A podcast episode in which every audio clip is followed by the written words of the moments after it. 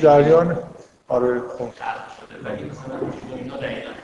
آره اصلا توی تورات فکر می‌کنم آره دیگه توی تورات رسما از آدم خلق میشه این چی اصلا مهم نبوده این قضیه به نظر می‌رسه حالا داره بازی شغل مرسال رو مطرح چرا اصلا خلق چیز مثلا قرآن ذکر نمیشه خب حالا حالا که اینو گفتی من همینجور در انتظار بودم ببینم خلاص یه روزی با یه چیزی این حرفو بزنم. من کاش جمعیت بیشتر بود این حرف می‌زدم. نه بذار من سوالش هم میگم. من حرفی رو خودم می‌خوام بزنم و بذار یه بار دیگه بگم. از نو بگم. من حدود پنج جلسه قبل تو این کلاس یه چیزی رسما آخرش گفتم شبهه مرد سالارانه. اصلا گفتم که اینجا به نظر میاد که اصلا تعلیم اسما به آدم داره داده میشه و آدمی که مثلا انواع به ملائکه و فلان اینا رو انجام میده. اینجوری همه چیز در مورد آدمه و بعدم این که قبلا هم که من تو کلاس مثلا این صحبت کرده بودم به نظر میاد که زبان اصولا کلام دنیای سخن بیشتر متمایل مرد هاست. زنا مثلا یه جوری اینجا مثلا در چیزن دیگه در عالم تشریع کمتر دست دارن در عالم تکوین قدرت دارن. بنابراین اگه این حرفا رو مثلا اینجوری تعبیر بکنیم به نظر میاد که اصلش آدم دیگه مثلا مرد زن مثلا حالت باشه. یه شبهه مرد سالارانه. بعد من به این نکته می‌خوام اصلا به خود شبهه کار ندارم اینی که من گفتم جلسه بعدش نگفتم که موضوع چیه. دو جلسه گذشت. تو این مدت نمی‌دونم چند تا از خانم اومدن به من گفتن که این خلاصی چی شد. دقت می‌کنیم عوضش من دو سه جلسه قبل یه چیزی تحت عنوان شبهه زن سالارانه گفتم. اصلا کسی یادش هست؟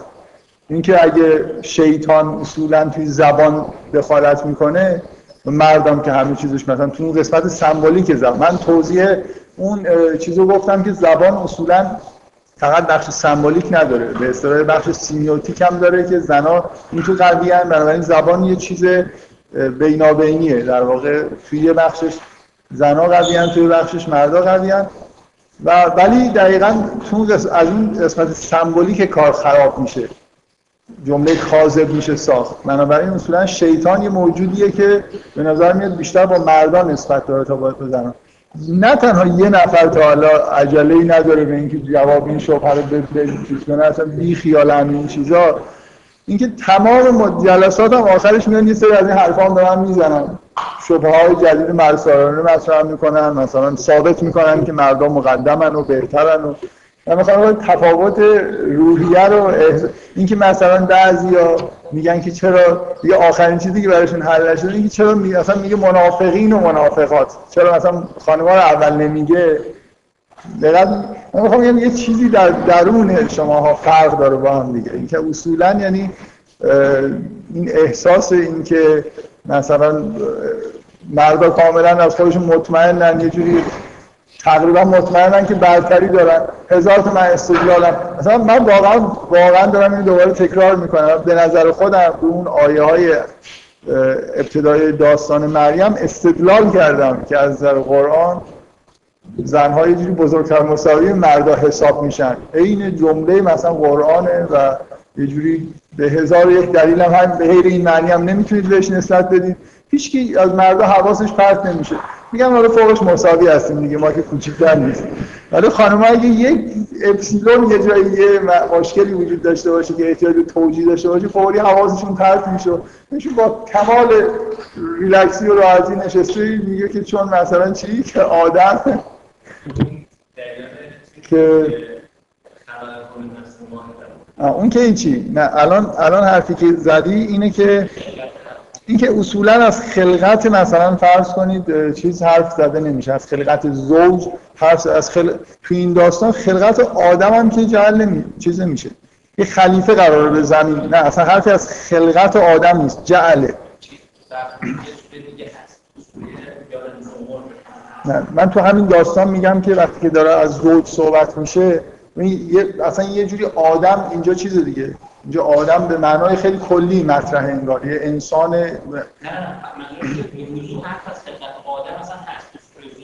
نه به عنوانی نه به عنوانی یه مرد. ببین تو می‌تونی از یه آدم صحبت بکنی. هم آخه این وقت بحث قرآن مشکل برای اینکه اصلا بیا بیا من بذار یه لحظه اجازه بده. فرض کنیم که خلقت آدم ذکر شده و خلقت زوج رسما ذکر نشده. خب این چه چیزی چه شبهه ازش به وجود میاد؟ خلاصه که خلق شدن که مثلا یعنی اینکه یه جوری یعنی من می‌خوام بگم اولا آدم به عنوان مرد مطرحه یا نه؟ به عنوان انسان مطرحه. چیزی که تو قرآن میاد کشور دفعه گذاشتی من اساس چیزی که تو قرآن میاد هر چیزی میاد. معنی داره و هر چیزی نمیاد معنی. درسته. بنابراین این من حداقل سوال کاملا منطقیه که چرا خلقت نه؟ یعنی حالا اصلا به شوکومیناش کار ندارم. من چه نتیجه رو من سوال گیرم ولی این سوال به نظر سوال منطقی چرا خلقت حوا زوج آدم اصلا به هیچ آدم اسم داره آره. خب، ولی زوج آدم یعنی همیشه به زوج نسبت داده میشه و اون زوج آدم هیچ وقت بحث خلقتش بحث نمیشه.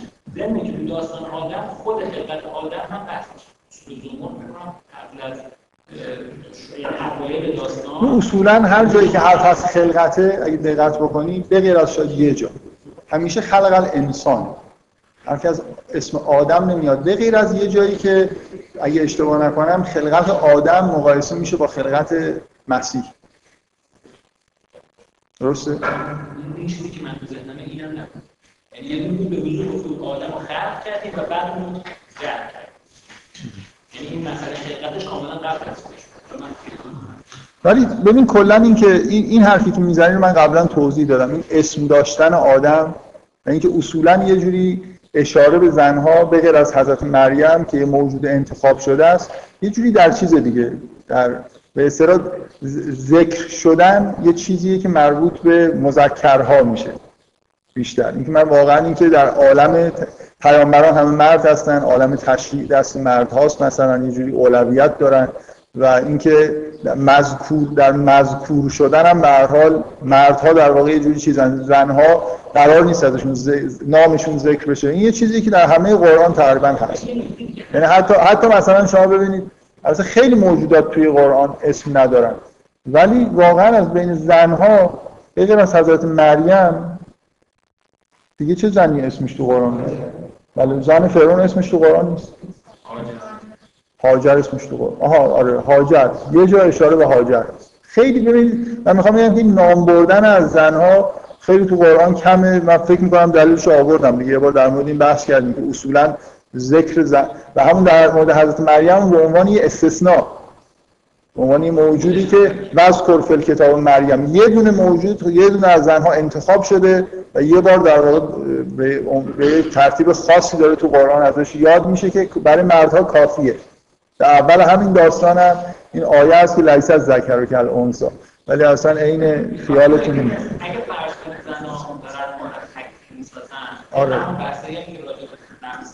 آره اگه فرض کنید که زن اول خلق شدن بدیهی که خلقتشون حداقل مطرح شده حالا که اول نبوده حداقل تو یعنی اون آیه رو قبول نداری به عنوان اینکه نفس با حرف از نفس خب اگه خب همون ز... ذکر شدن دیگه پس. نه من میگم داستان آدم حوا چرا اون اون جایی که به خلقت آدم هم اشاره اشاره میشه فکر می‌کنم حرفی از حوا اونجا زده بشه. به هر حال این موضوع چیز نمیشه. من نکته اصلی اینه که من احساسم اینه که زنها می‌تونن بگردن تو قرآن خیلی از اینجور چیزا پیدا بکنن به نفع خودشون. مثلا من یه بار گفتم ببینید اینکه همه امر و نهی به مرد هاست تقریبا خب میشه تعبیر بدی هم کرد ازش دیگه. ولی هیچ زنان دنبال این نیستن که به علیه شما یه تعبیر حتی اعتراض هم می‌کنن که چرا به ما خیلی امر و نهی نشده. مثلا خب میشه تعبیر بعدش اینه که اون مردا هستن که چی نمی‌فهمن. احتیاج به امر و نهی دارن. زنا مثلا خب به دلایل تکوینی مثلا بیشتر می‌فهمن کمتر احتیاج به امر. اصلا این کلا جالب نیست که یه نفر معترض باشه چرا همش به اینا امر و نهی می‌کنیم به من امر و نهی نمی‌کنیم من می‌خوام اینو بگم یه بایاس اینجا وجود داره اصولا. زنها یه جوری تحت فشار همون فرهنگی مرد سالار در چیز هستن؟ در به اصطلاح حالت استراب و اینکه اصلا ما اصلا موجودیتمون به رسمیت خالص شناخته میشه نمیشه. اینی که حساسیت نشون میدن. واقعا من نمونهش بکنم و همینجور منتظر بودم خلاص یکی از این آقایون میاد بگه آخه اون شبهه خلاص چی شد؟ ما تکلیف اصلا این خیالشون نیست. راحتن. راحت راحت الان هم براشون مهم نیست که خلاص من بگم مشکل چجوری حل میشه نمیشه. سوره آل امران آل امران شروع قبل از اینکه داستان شروع بشه این آیه هست. وقتی که وقتی که مادر مریم اظهار نگرانی می‌کنه از اینکه فرزندش پسر نشده و دختر شده بعد این جمله میاد که بل خداوند بهتر می‌دونه که تو چی به دنیا آوردی. و لیسا ذکر کلام سال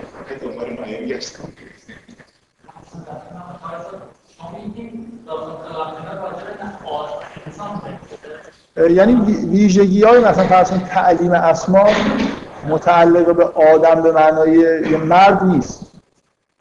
یه بار اینی که من می‌تونم فرض کنم در مورد یه موجود خاص صحبت کنم ولی نه به عنوان اینکه حالا مثلا این به عنوان مثل اینکه نماینده انسان هاست نه نماینده مرد ها خیلی این خیلی فرق می‌کنه.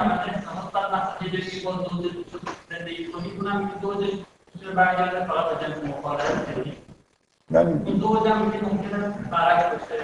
یعنی چی برعکس باشه؟ یعنی خب آره. نه نه نه ببین من نمیگم آدم زن زن یا مرد ارکان وجود داره مرده. ولی مثلا فرض کن وقتی که میگه که آدم رو بهش تعلیم اسما میدیم نه اینکه چون مرد رو بهش تعلیم اسما میدیم به همه انسان ها تعلیم اسما داده میشه. می‌دونی منظورم چی یعنی اینجا آدم در نقشه مرد ظاهر نمیشه در نقشه انسان ظاهر میشه. و جای چیز هست یعنی من می‌تونم استدلال بکنم از اون متن نه اینکه همینجوری برای خودم دارم میگم. یعنی بعضی جا اینجوری میاد که انسان رو مثلا خلق کردیم و مثلا و میگه لقد کرم بنی آدم رو مثلا انسان رو در واقع تکریم کردیم. بعد مثلا خلقش کردیم گفتیم که ملائکه سجده کنن. یعنی این سجده کردن ملائکه بر انسانه نه سجده کردن ملائکه بر مردها. برای خاطر اینکه اون تیکایی که مثلا فرض کن ملائکه سجده می‌کنن آدم دیگه هنوز حرفی از زوجش نشده. ولی از بقیه جاهای قرآن نگاه کنی مسئله رابطه بین ملائکه با انسانه نه با مرد. مثلا اینجا هیچ حرفی از مرد و زن بودن به اون معنایی که مثلا تفاوتی گذاشته بشه نیست. ولی در این حال من توضیح دادم که چون باز مسئله انباعه در واقع یه جوری انتخاب نبیه باید مرد باشه. یعنی فقط مسئله تعلیم اسما نیست. بعدش ازش خواسته میشه که به ملائکه انباع کنه. یعنی نقش پیامبری در واقع. یه جور پیامبریه دیگه. اون انباع در چیز اصولا ویژگی مردان است. یعنی قبلا ها گفتن. یعنی نمی‌شد اینجا یه زن به عنوان نمونه انتخاب بشه. برای اینکه بعد باید پیامبری می‌کرد به معنایی. برای ملائکه باید خبر اسماء الهی رو می‌برد. خبرها رو مردم می‌برن توی دنیا. شاید این کار دیگه بلد نیستن. اینجوری یکی از دلایلی که خدا رو می‌دونم که انبا یه جوری که اعتراض خداوند نه عجب روی دارن اینا. خب آره دیگه. یعنی اینکه ملائکه اون ظهور تعلیم اسما رو در آدم می‌بینن.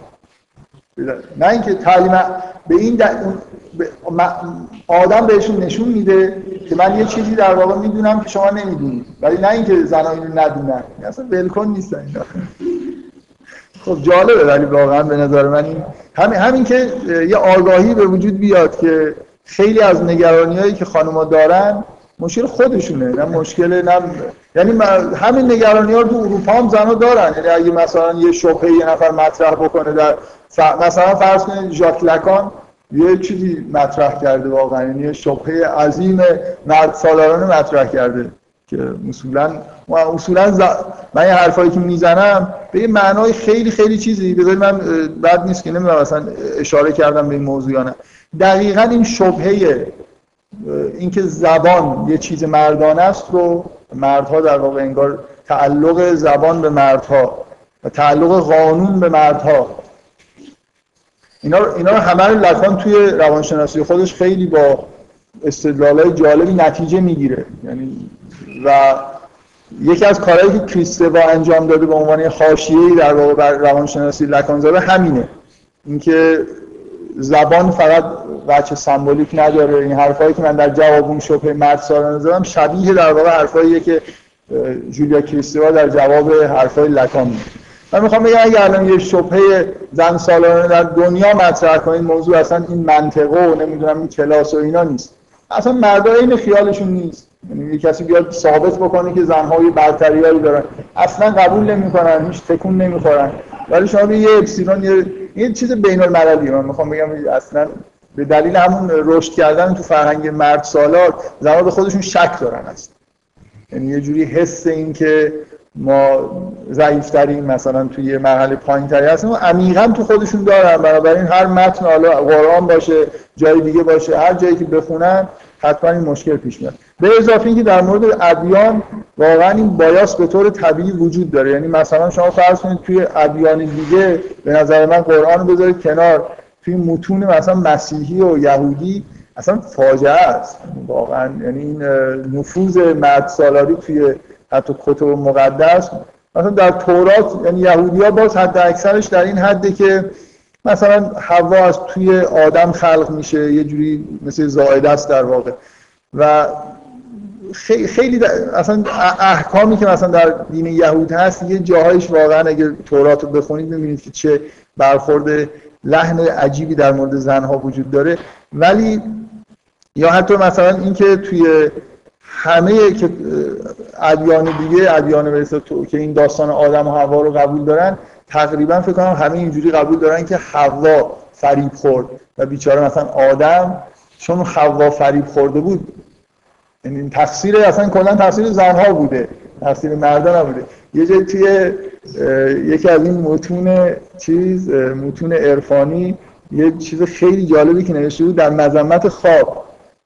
نوشته بود که از در مذمت خواب نوشته بود که ببینید آدم وقتی که خوابید خداوند از یکی از نمی‌دونم دنده هاش حوا رو و اینقدر بدبختی به وجود اومد. خواب چیز بدیه. یعنی بخوابید مثلا و بعد مثال دومش این بود که ابراهیم وقتی خوابید خواب دید که باید اسماعیل رو قربانی بکنه. می‌خواست نتیجه بگیره کمتر بخوابید. تمام این بلاهات رو خواب سر آدم جالبه بله مخصوصا این شاید واقعا مرد سالارترین دین مسیحیت. رسما خداوند مرد است پدر. پسر داره. اصلا همه چیزش مردانه. است یعنی مریم مقدس هم حتی توی انجیل نگاه کنید تقریبا حذف شده است. فقط می‌دونیم که مریم مق... مریم وجود داره. ولی دین به شدت یعنی چیز آسمانی همه مردانه است. رسما خیلی نکته وحشتناکیه که رسما چیزی که اطلاق میشه به خداوند توی دین مسیحیت پدره و به ظهور هم کرده در عالم مثلا. ما هم به صورت پسر ظهور کرده. اصلا ربطی به زنها نداره. زنها کاملا این در اصول عقایدشون یه جوری حذف شدن این برتری مرد نسبت به زن وجود داره. خلاصه من به هر حال یه روز این حرفو می‌زدم. می‌خواستم منتظر بمونم خلاصه کسی بیاد بگه که یه شبهه زن سالاران اینجا مطرح شده کسی حواسش پرت شده اصلا نه این هیچ هیچ کس حواسش چون جز بدیهیات دیگه براشون که خب ما که بهتریم. خب من من جواب شما نمیم چقدر دادم. ممکنه واقعا حوصله می‌کنم یه بار نگاه می‌کنم ببینم مثلا مسئله خلقت آدم گفتید یه جایی ذکر شده چه جوریه؟ آره حالا باشه من نگاه می‌کنم ببینم خل... من تا اونجا که یادمه همیشه وقتی حرف از خلقت کلمه انسان میاد. بگر از یه جایی که خلقت آدم با خلقت مسیح داره.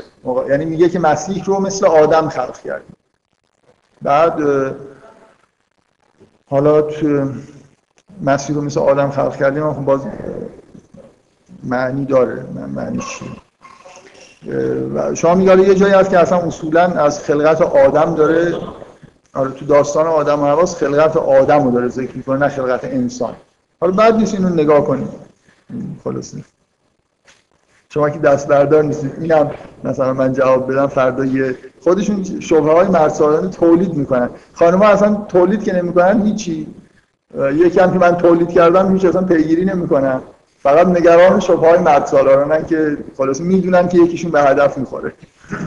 در درونشون یه همچین احساسی هست که بالاخره مثل اون یه بار من جوکی گفتم که یارو رفته بود آسم گاگارین میگن رفت بعدش اومد. این بذار فکر کنم خیلی ها نشیدن که یه جوکی هست میگن که اولین فضانورد شوروی که رفت تو فضا برگشت.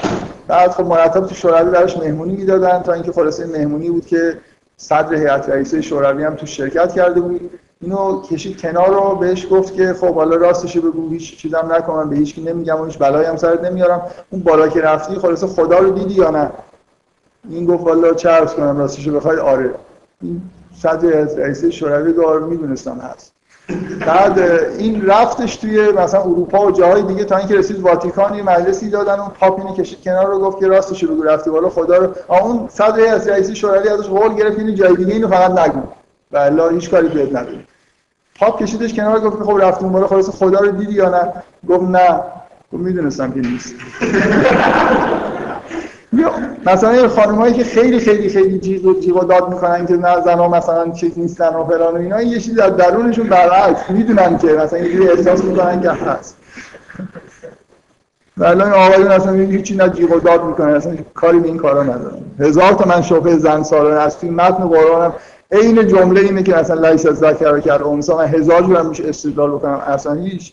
از این گوش به احترام که اصلا احساسی بهشون دست نید واقعا اینا من من جدا دارم اینو چیز می‌کنم. اینکه اینو بدونید که یه چیز خیلی خیلی درونیه. این احساس اطمینان و عدم اطمینانی که بعضیا به خودشون دارن.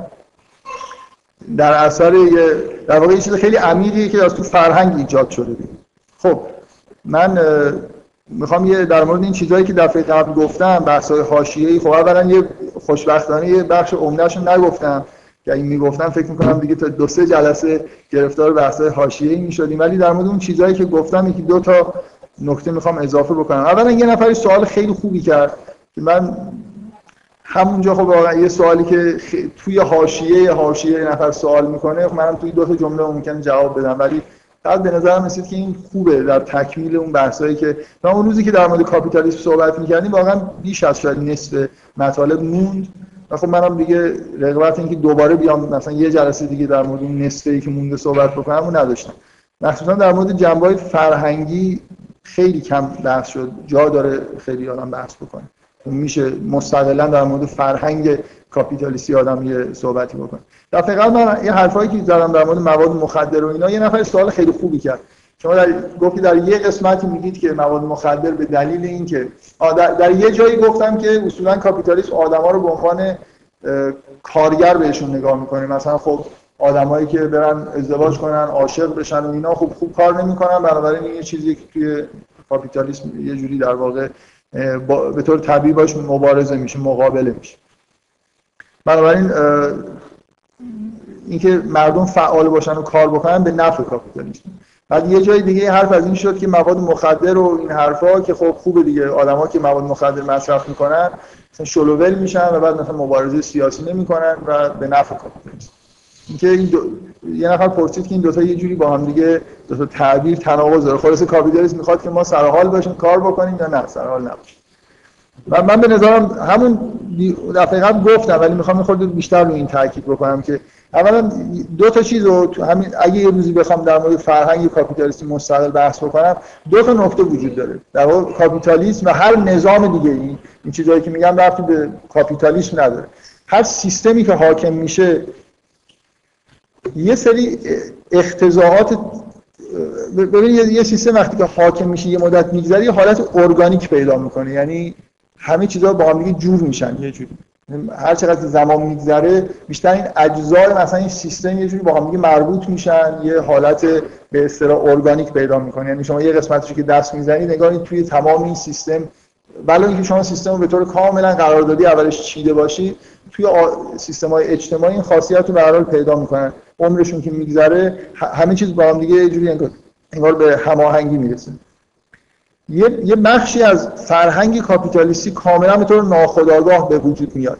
یعنی هیچکی نمیشینه توی مثلا پشت درهای بسته بگه ما بیایم یه واژه اینجوری تولید کنیم بیایم مثلا سر مردم شیره بمالیم این فرهنگ سازی بکنیم به اصطلاح. این فرهنگ سازی الان یه واژه‌ای که خیلی استفاده میشه. خیلی از چیزهای تاثیرهای فرهنگی کاپیتالیستی در واقع فرهنگ سازی شده نیست. یعنی اینجوری نیست که یه عده نشسته باشن تصمیم بگیرن. یه بخشیش تصمیم گیری میشه. یعنی خداگاهانه به وجود میاد. کاپیتالیسم از خودش دفاع می‌خواد. کاپیتالیست ها می‌خوان از خودشون دفاع کنن. بنابراین اگه جایی لازم باشه با رادیو تلویزیون با این ابزارهایی که اصولا بهش میگن هژمونی با این هژمونی خودشون در واقع یه فرهنگ تزریق می‌کنن توی جامعه. این اولین بار من اون تو اون جلسه گفتم که این مسئله خیلی خیلی مورد توجه یه آدمی به اسم گرامشیه و بعدا هم که توی تمام مارکسیستا مثلا کسایی که بر علیه کاپیتالیسم مطالعه می‌کنن و نقادی می‌کنن همشون در واقع به این مفهوم هژمونی و اینکه یه فرهنگ فرهنگ سازی که کاپیتالیسم انجام میده توجه کردن. اون چیزی که چیز دیگه هم که نه بهش توجه نشده در کنار این وجود داره اون بخشی از فرهنگی که از هیچی نمی‌دونه که داره ایجاد میشه. خود به خود وقتی که شما مثلا فرض کنید یه تو فضای کاپیتالیستی یه اختزاعاتی وجود داره مردم به طور بذارید من اینجوری مثلا یه, یه کانال خیلی خیلی مناسبش رو بهتون بگم.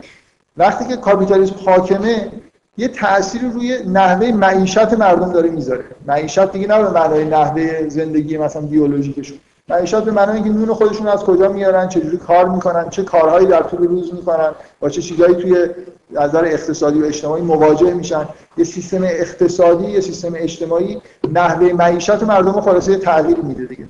درسته؟ نه نحوه معیشت بیولوژیک. به هر حال اینکه این غذا از کجا داره به شما می‌رسه؟ خب؟ شما وقتی که نحوه معیشتتون تغییر پیدا کرد طبق اون چیزی که من قبلا توضیح دادم فکر می‌کنم که درسته اینکه روی زبان تاثیر می‌ذاره. یعنی یه جاخالیای یه مفاهیم جدیدی اصولا لازم میشه به وجود بیاد. شما توی زندگی خودتون احساس می‌کنید که جای بعضی از واژه‌ها خالیه. وقتی که زبان تغییر کرد این کاملا ناخودآگاه داره این اتفاق میفته اینجوری نیست که مردم بشینن یه کاپیتالیست بشینه به یه دلیل خاصی واژه رو خلق کنه. واژه ها خود به خود به وجود میان.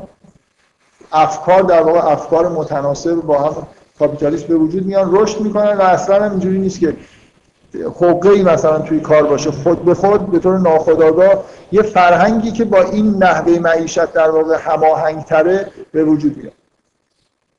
خب این من می‌خوام بگم یعنی یه حداقل یه مسیر خیلی خیلی بدیهی وجود داره که چجوری نحوه معیشت مردم در اون سیستمی که حاکمه وارد زبان و طبعا وقتی وارد زبان شد وارد کل فرهنگ میشه.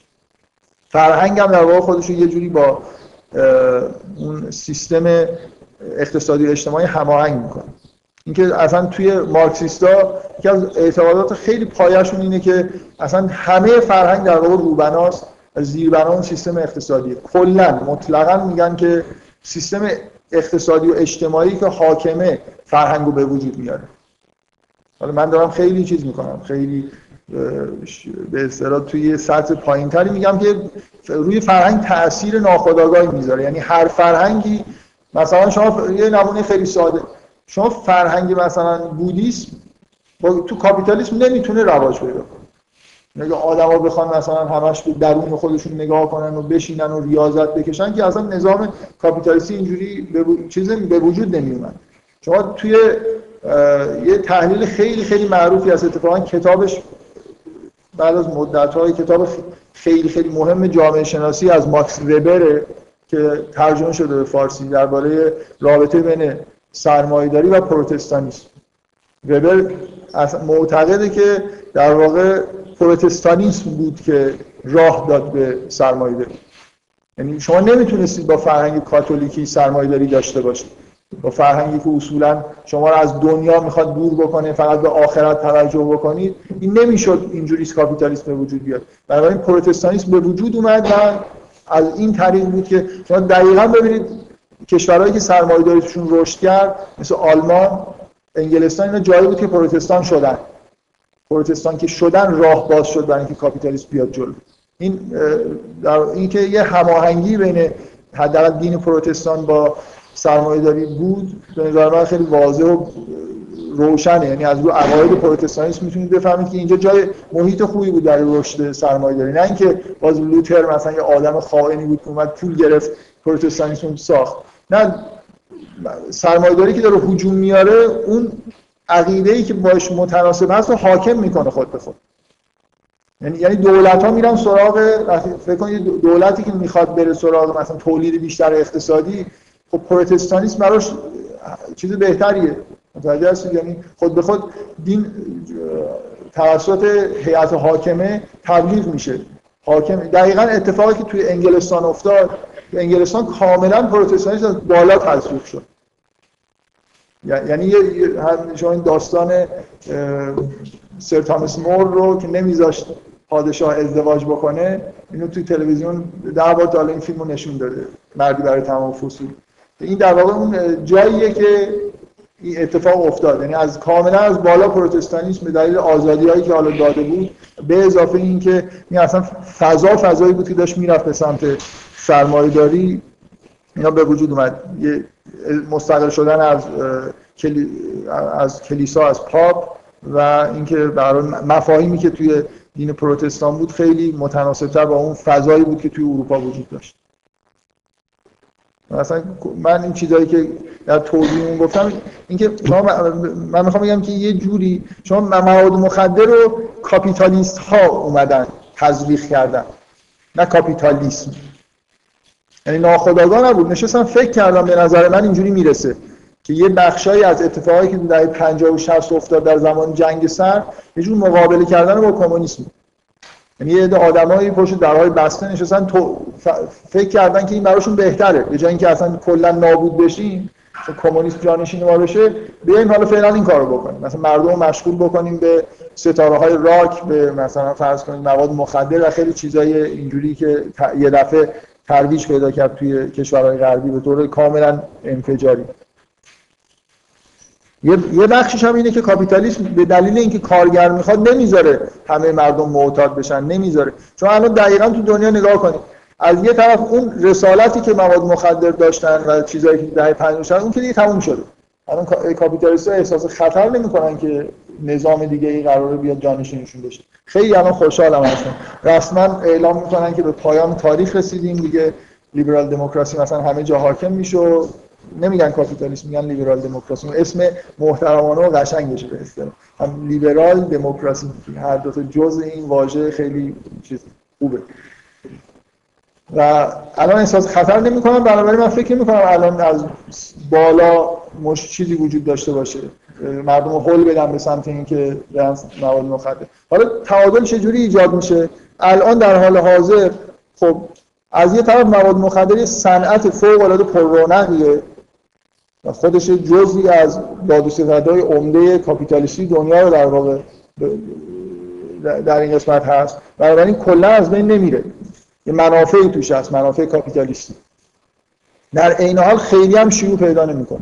یعنی من می‌خوام بگم که نظام ارگانیک اینجوریه دیگه به یه تعادلی می‌رسه. یعنی تا یه حدودی ممنوعیت مثلا وجود داره ولی ریشه کم نمیشه. اینجوری نیست. شما انتظار نداشته باشید در سراسر دنیا یه دفعه انقلابی بشه همه بیاد بگن مواد مخدر رو مثلا ممنوع می‌کنیم باش مبارزه می‌کنیم می‌بینید که توی کشور اروپایی آمریکا اصلا مبارزه جدی نمیشه. فشار همش مثلا اینه که از خودشون یکی از ویژگی های کاپیتالیسم اینه که همش فشارهای داخلی خودش رو یه جوری منعکس می‌کنه در خارج. مثلا آمریکایی‌ها که الان خیلی آگاهانه و خوب این کار رو انجام میدن دیگه. یعنی میان برای خودشون دشمن درست می‌کنن. شوروی از بین رفته یه چیزی به اسم تروریسم درست می‌کنن. مثلا مسلمان‌ها حالا میشن دشمن. برای خاطر اینکه وقتی که نظام یه دشمن خارجی داشته باشه که تهدیدش می‌کنه انسجام پیدا می‌کنه دیگه. مارکس از همون اول توی کتاب کاپیتال یه تحلیلایی داره در مورد اینکه نظام سرمایه‌داری نظام استیبلی نیست. مثلا این شاید که از مهمترین چیزهایی که باعث شهرت تحلیل مارکس شده نشون دادن همین نکته است. اینکه مدام در واقع کاپیتالیسم خود به خود به سمت بحران‌های داخلی میره. و اینکه مارکس معتقد بود که نمی‌تونه این نهایتا کنترل بکنه و متلاشی میشه از درون تا حالا که کرده. به نظرم نمیاد. یعنی مثلا یکی از مکانیسمایی که در واقع فقط مارکس بیشتر اون مکانیسمای داخلی خود به خود جوش کاپیتالیسم تحلیل می‌کرد. اینکه خلاصه یه عده آدمایی بودن که همین تحلیل مارکس رو می‌خونن و می‌تونن فکر کنن دیگه. یعنی کاپیتالیست هایی هم هستن که می‌تونن تصمیم های کلی بگیرن. یه چیز اینه که اصولا حالا حداقل یه نفر معتقده. من یه جایی خوندم که که مارکس در واقع یه جوری به بقای کاپیتالیسم شاید از یه جهتی کمک کرد که اگه این تحلیل ها نبود شاید واقعا مارکس کاپیتالیسم در اون متلاشی میشه. یعنی همین که یه همچین جنبش هایی به وجود اومد سرمایه‌داری رو در واقع سر عقل آورد. بنابراین شروع کردن به اینکه مکانیسم های جوری کنترل کردن. مثلا فرض کنید وضعیت کارگرا رو خود بهبود دادن. مثلا اگه هیچ کسی حرفی نزده بود شاید واقعا یه انقلابای جهانی صورت می‌گرفت. حالا. دیگه مونده که بذاریم که کاپیتالیسم مونده بذاریم تفسیر مارکس. چرا اصلا گفتی که کاپیتالیسم چجوری مثلا رشد می‌کنه و چجوری به انتهای خط می‌رسه. حالا بگذاریم. من به نظر من رسید که این نکته خوبیه که من یه بار روش تاکید بکنم. این چیزی که از اون چیزایی که تو اون جلسه مثل مثالای آورده بودم که چجوری در واقع یه, یه مجموعه ای ما از عقاید و افکار و از واژه و فرهنگ سازی داریم که عمدن در واقع داره صورت می‌گیره. حالا وقتی که مواجه میشه به نظرش میاد که کاملا یعنی مثلا رادیو تلویزیون در سراسر جهان یه فرهنگ خاصی رو دارن تبلیغ می‌کنن. یه قسمتش هم کاملا ناخودآگاه. یعنی فرهنگ خودش رو به طور طبیعی با مکانیسم های معیشتی داره تطبیق میده خب این بحث مواد مخدر. من می‌خوام در مورد این بحثی که خودم بهش علاقه دارم ولی جاش واقعا تو این کلاس ها نیست. من در حد حاشیه هی مرتب یه جورایی بهش اشاره می‌کنم که یه واژه‌هایی هستن که به چیزی اشاره نمی‌کنن و یکی از مهمترین نکته ها در واقع توی فرهنگ این واژه ها هستن. ببینید من اینجوری می‌خوام براتون توضیح بدم که هر چقدر که عقاید و افکاری که ما داریم بیشتر تبدیل به گزاره شده باشن و گزاره‌ها هم رسمی باشن اینا اینا راحتتر detect میشن. آدم می‌فهمه که مثلا فرض کنید من, من حرف از این که در بیرون ما یه فرهنگی وجود داره یه والدی وجود داره که به ما هجوم میاره مثلا یه مجموعه از افکار و عقاید به ما منتقل می‌کنه. خب؟ خب تا اون مثلا شما خیلی راحت می‌تونید detect بکنید که مجموعه افکار و عقایدی که از طریق مثلا فرض کنید پدر مادرتون به شما داده شده اینا چیا بودن؟ خب بهتون چیزایی گفتن می‌تونید خیلی راحت بگید که مجموعه مثلا این سری عقاید دینی به من داده شده. اینکه رفتید توی مدرسه چه چیزایی بهتون یاد دادن رو می‌تونید راحت detect بکنید. این مجموعه گزاره هاست چی راحت آدم می‌تونه در بیاره ولی اینکه یه واژه‌ای وجود داره که اصلا این واژه واژه مثلا یه جوری نادرستیه توش یه عقیده وجود داره که شما نمی‌بینید اینا رو نمی‌تونید دیتکت بکنید راحت یعنی اون بخش خیلی خیلی در واقع عمیق فرهنگ که روی ما به شدت تاثیر می‌ذاره. و همین واژه ها باعث میشه که گزاره هایی که غلط هستن هم درست به نظر برسن من دوباره در ادامه اون مثالی که دفعه قبل زدم می‌خوام یه خورده بیشتر وارد این بشم. اینا اینجور تاثیرهای فرهنگ خیلی عمیق‌تره. خیلی سختتر می‌تونید بهش برسید و اصلا هیچ در واقع هیچ ربطی به اینکه چه چیزایی به شما رسما آموزش دادن نداره. و الان یعنی هر, هر چقدر که دنیا داره پیش میره فرهنگی داره گسترش پیدا می‌کنه و انسان در واقع موجود فرهنگی تر داره میشه. ما دیگه اصلا توی انگار تو جهان زندگی نمی‌کنیم. تو فرهنگی که خودمون ساختیم زندگی می‌کنیم. و واقعا هر چی که به قدیم برید این ویژگی انسان کمتر یعنی انسان یه جوری انگار طبیعی تر داره زندگی می‌کنه. کمتر چیز یاد می‌گیره کمتر بهش چیز میگن کمتر واژه های منحرف مثلا وجود داره زبان ساده تر فرهنگ ساده تر هر چی که جلوتر میریم شما با فرهنگ خیلی غلیظتر. الان که دنیای مثلا ارتباطات هستیم که اصلا دیگه یه فرهنگ نیست. شما در یه دنیای زندگی می‌کنید که صدها فرهنگ جور و جور در واقع همزمان به شما دارن میگن. من به نظر من یه تناقض خیلی عمیقی بین تعلیمات مذهبی که همین الان تو ایران داده میشه و آموزش رسمی که تو مدارس داده میشه هست. یعنی ما تو آموزش رسمی همون واژه همون نگاه ماتریالیستی که توی علم در واقع یه جوری تزریق شده و ضروری نیست و یه جوری به بچه ها منتقل می‌کنیم. یعنی به بچه یاد میدیم که دنیا رو اینجوری نگاه کنن نگرش علمی داشته باشن و آگاهی هم بهشون نمیدیم که این یه جور خاص نگاه کردن و مثلا محاسباتی به دنیاست. کاملا این حس که علم یه جوری داره دنیا رو روشن می‌کنه کشف می‌کنه کاملا تو تعلیمات مدارس ما وجود داره. به هر حال این بخش فرهنگ به نظر من اینایی که تبدیل گزاره شدن یعنی یه سری عقاید هستن اینا خیلی چیزترن راحتتر میشه ازشون فرار کرد. ولی اونایی که تو سطح واژه هستن عمیق‌تر از اینا هستن و detect کردنشون فرار کردن ازشون سخته. من می‌خوام اینو در مورد این مثالی که دفعه قبل زدم که گفتم غریزه جنسی وجود نداره در مورد این واژه غریزه جنسی بحث کردم. می‌خوام یه خورده بیشتر صحبت بکنم که یه جوری می‌خوام بهتون در واقع اینو بگم که وقتی که یه واژه‌ای مثل غریزه جنسی متداول میشه پشتش عقیده وجود داره عقیده که ممکنه دیده نشه. دفعه قبل خودی گفتم می‌خوام یه خورده همین رو در واقع بیشتر شرح و تفصیل بدم. اولا اینکه من با حالت افراطی میگم غریزه جنسی وجود نداره منظورم رو می‌فهمید دیگه غریزه جنسی وجود نداره یعنی چی؟ وقتی شما از غریزه جنسی صحبت می‌کنید یعنی اینکه یه غرایزی اولا وجود دارن یعنی یه چیزای بیولوژیک وجود داره در انسان. بعد غریزه جنسی هم یه چیزه مثل یه درخت که مستقلا وجود داره دیگه. وقتی من براش اسم می‌ذارم این یه غریزه است. در بین غرایز یه غریزه وجود داره به اسم غریزه جنس. مثل یه چیز کاملا مستقل. که من باید بهش مثلا بپردازم اینجوری در زندگی خودم دنبال این باشم که غریزه جنسی رو مثلا ارضا بکنم و این حرف. من چیزی که گفتم با فرض اینکه اگر غریزه ها وجود دارن اگه چیزی به اسم غریزه اصولا معنی داره و وجود داره اینکه ما چیزی به اسم غریزه جنسی مطمئنا نداریم. یعنی یه درختی نداریم که ریشه و همه چیزش جنسی باشه. ما یه درختی داریم که مربوط به بیولوژیک نگاه کنید دیگه. با همون دید غریزه رو که به عنوان بحث بیولوژیک چیزی که وجود داره غریزه تولید مثل. درسته؟ از نظر بیولوژیک یه گرایشی در همه موجودات هست که می‌خوان تولید مثل کنن. چیزی بیولوژیکش اینه دیگه. بنابراین ما, چیزی مثلا فرض نمی‌تونیم اسم یه بخشی از این گرایش کلی موجودات و همونجوری که موجودات مثلا فرض کنید غذا می‌خورن و می‌خوان به اصطلاح غریزه سیانت ذات دارن می‌خوان خودشون رو از مرگ دور کنن حیات خودشون رو ادامه بدن. یکی از ویژگی های در واقع همه موجودات اینه که تولید مثل می‌کنن. می‌خوان نسل رو در واقع ادامه کنن این صورت غریزی توی در توسط طبیعت در نهاد موجودات زنده به بدیه گذاشته شده باشه حالت هم اینا من باور نمیشه که طبیعت یه چیزی رو به ودیه گذاشته این حالت امانت هم داره ممکن باید بگیره من چیه؟ چیزا خیلی پیچیده ای رو به طبیعت نسبت میدم من می‌خوام بگم که اول نظر بیو... اگه وجود غرایز رو قبول بکنید به عنوان یه چیزی در بیولوژی که مثلا موجودات زنده غریزه دارن مطمئنا اون چیزی به عنوان غریزه جنسی نداره. غریزه تولید مثل درسته؟ یعنی این چیزی که مستقلا به عنوان غریزه وجود داره اینه. یعنی مثل درخته حالا یکی از این شاخه ها مثلا یه جور حس مثلا یه میلی به جنس مخالفه مثلا میل به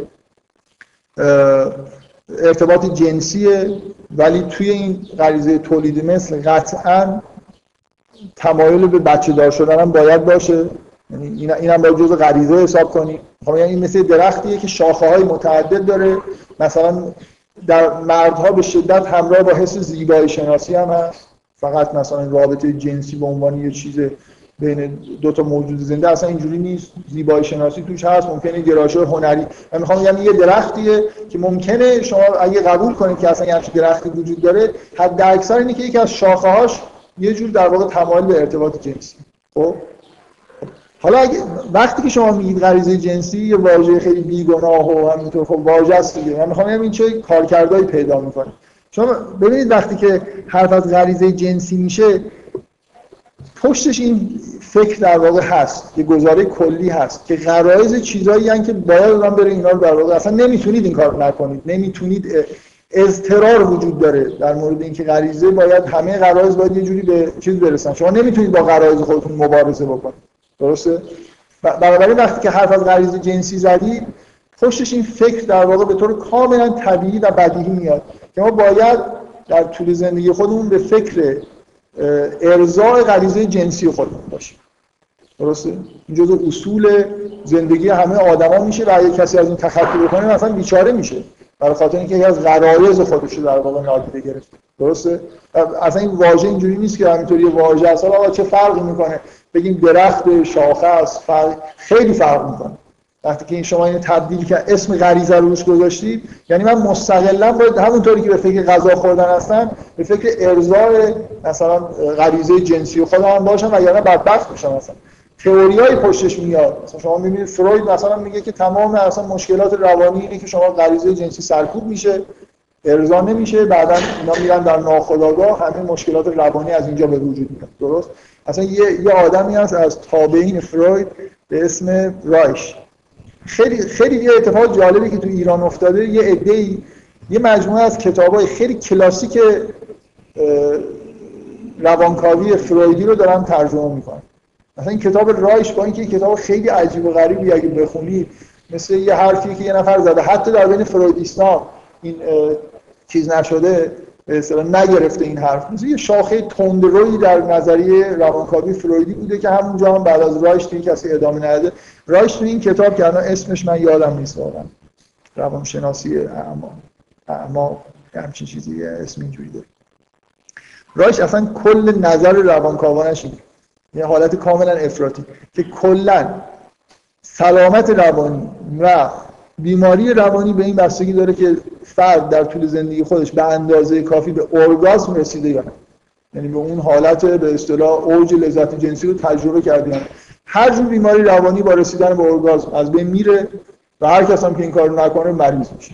من می‌خوام از یه جای خیلی ساده آدم شروع می‌کنه ولی خب این یه جوری استدلالش چیه؟ خب غریزه است دیگه. شما ببین من می‌خوام بگم شما وقتی این حرفو هر چقدر عجیب باشه حالا نه دیگه اینقدر افراطی.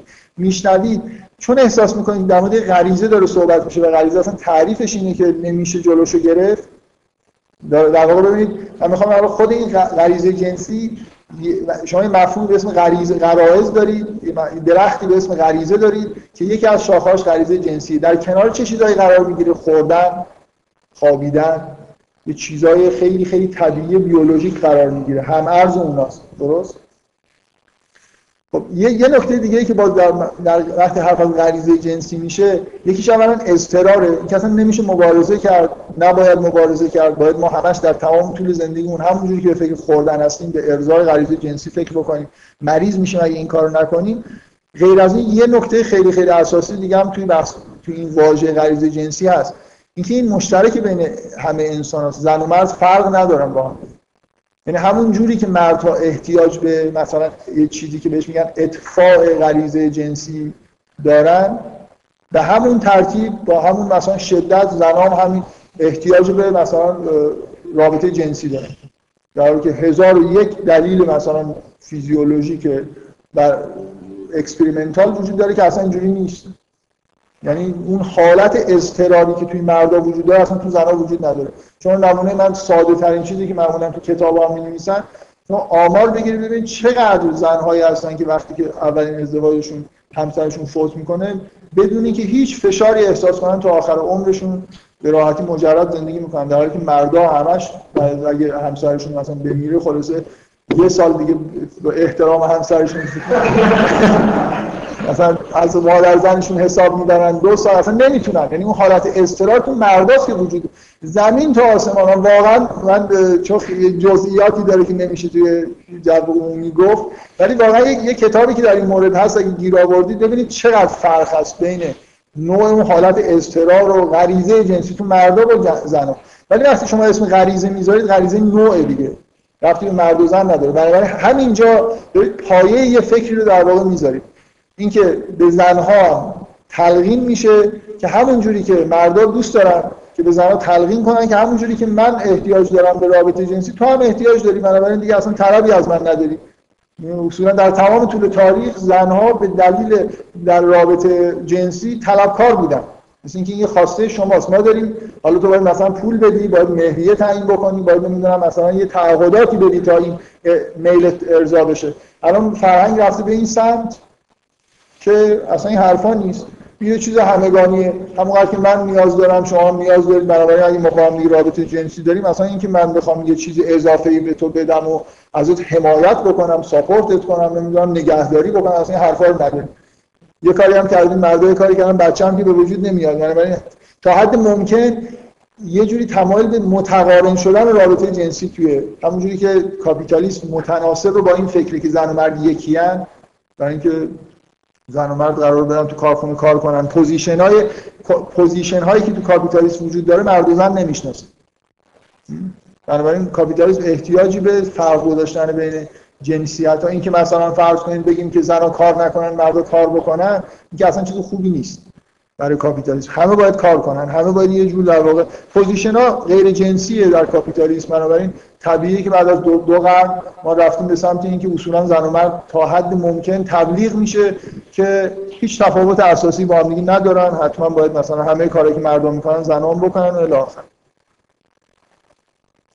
و در این مورد در وقتی اسم غریزه جنسی رو گذاشتید این حس اینکه این یه غریزه مشترک زن و مرد همون چیزایی که مرد مثلا نیاز داره زنم همون نیاز داره. خب این خیلی به نفع اینجور فکر کردن خیلی خیلی به نفع مردا تموم شده.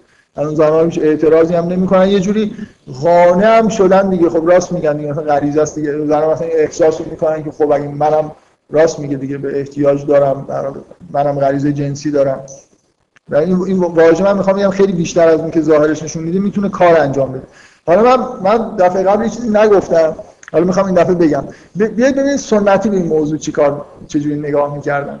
واژه ها چی بود؟ واژه‌ای به اسم غریزه جنسی وجود نداشت. در نگاه سنتی اینجوریه. یه درختی وجود داره به اسم درخت شهوات. بعد یه بخشی از این درخت شهوات شهوت جنسیه. یه بخش دیگهش مثلا شهوت خوردنه.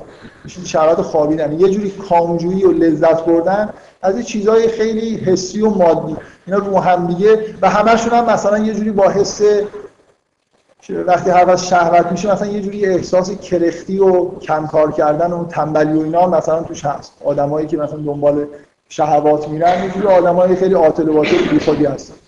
نگاه من می‌خوام ببینید نگاه سنتی یه جوری 180 درجه موضوع رو اولا مثلا نامگذاری میشه که یه جوری به نظر میاد که نه تنها نباید استراری نیست یه جوری دوری کردن از این درخت شهوات هم تبلیغ میشه دیگه. شما حتی اصلا کلا مسیحیت اینجوری بود که اصلا کلا این شهوات رو بذارید کنار. حداقل اون شاخه جنسیشو که حتما قطع بکنید بقیه‌اش هم هرچی کمتر مثلا ریاضت بکشید اینا بهتر ببین اینکه وقتی حرف از غریزه جنسی داریم می‌زنیم مقوله ما با واژه ها جهان رو مقوله بندی می‌کنیم ولی مقوله بندی ها معنی پیدا می‌کنه.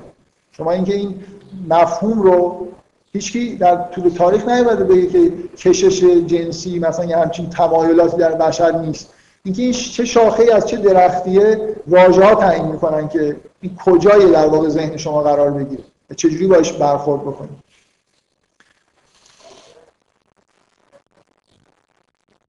و من یه چیز خیلی خیلی کلی می‌خوام بگم که این, این, این چه ویژگیه که وقتی که ما یه واژه‌ای رو درست هم در واقع به یه چیزی اشاره نمی کنیم اصلا این احساس نمیشه. من می‌خوام بگم مثلا زنها وقتی به خودشون نگاه می‌کنن حس می‌کنن که آره منم غریزه جنسی دارم. شما اگه فرهنگ تغییر بکنه مخصوصا وقتی آدم در درون خودش نگاه می‌کنه که هر چیزی به آدم بگن آدم انگار می‌دونه. چرا ما احساس راحت نمی‌فهمیم که این واژه ها قلابی واژه های درستی نیستن. هر واژه‌ای رو برای هر چیزی که ما می‌ذارن می‌ذارن یه جوری برامون طبیعی به نظر می‌رسه. من می‌خوام بگم خیلی شکستن مثلا این حصار این چیزی که در واقع فرهنگی که واژه ها ایجاد می‌کنن خیلی سخته. به دلیل اینکه انگار یه خاصیتی که ما واژه ها رو در واقع هر واژه هر جوری کافی یه چیزکی باشه. ما اونو دیگه رسما مثلا فرض کنیم یه کشش مثلا جنسی وجود داره. وقتی میگن غریزه جنسی ما خیلی اینو به عنوان چیز عجیب و غریب تلقی نمی‌کنیم. راحت باورمون میشه. من می‌خوام چیز خیلی عمیق به اصطلاح چیز بگم زبان شناسی و فلسفی بگم. اینکه اصلا واژه ها توی این که ما چی ببینیم و چی نبینیم خیلی تاثیر می‌ذارن. من می‌خوام این در این مورد حرف بزنم. اول از یه چیز خیلی ساده تر شروع بکنم.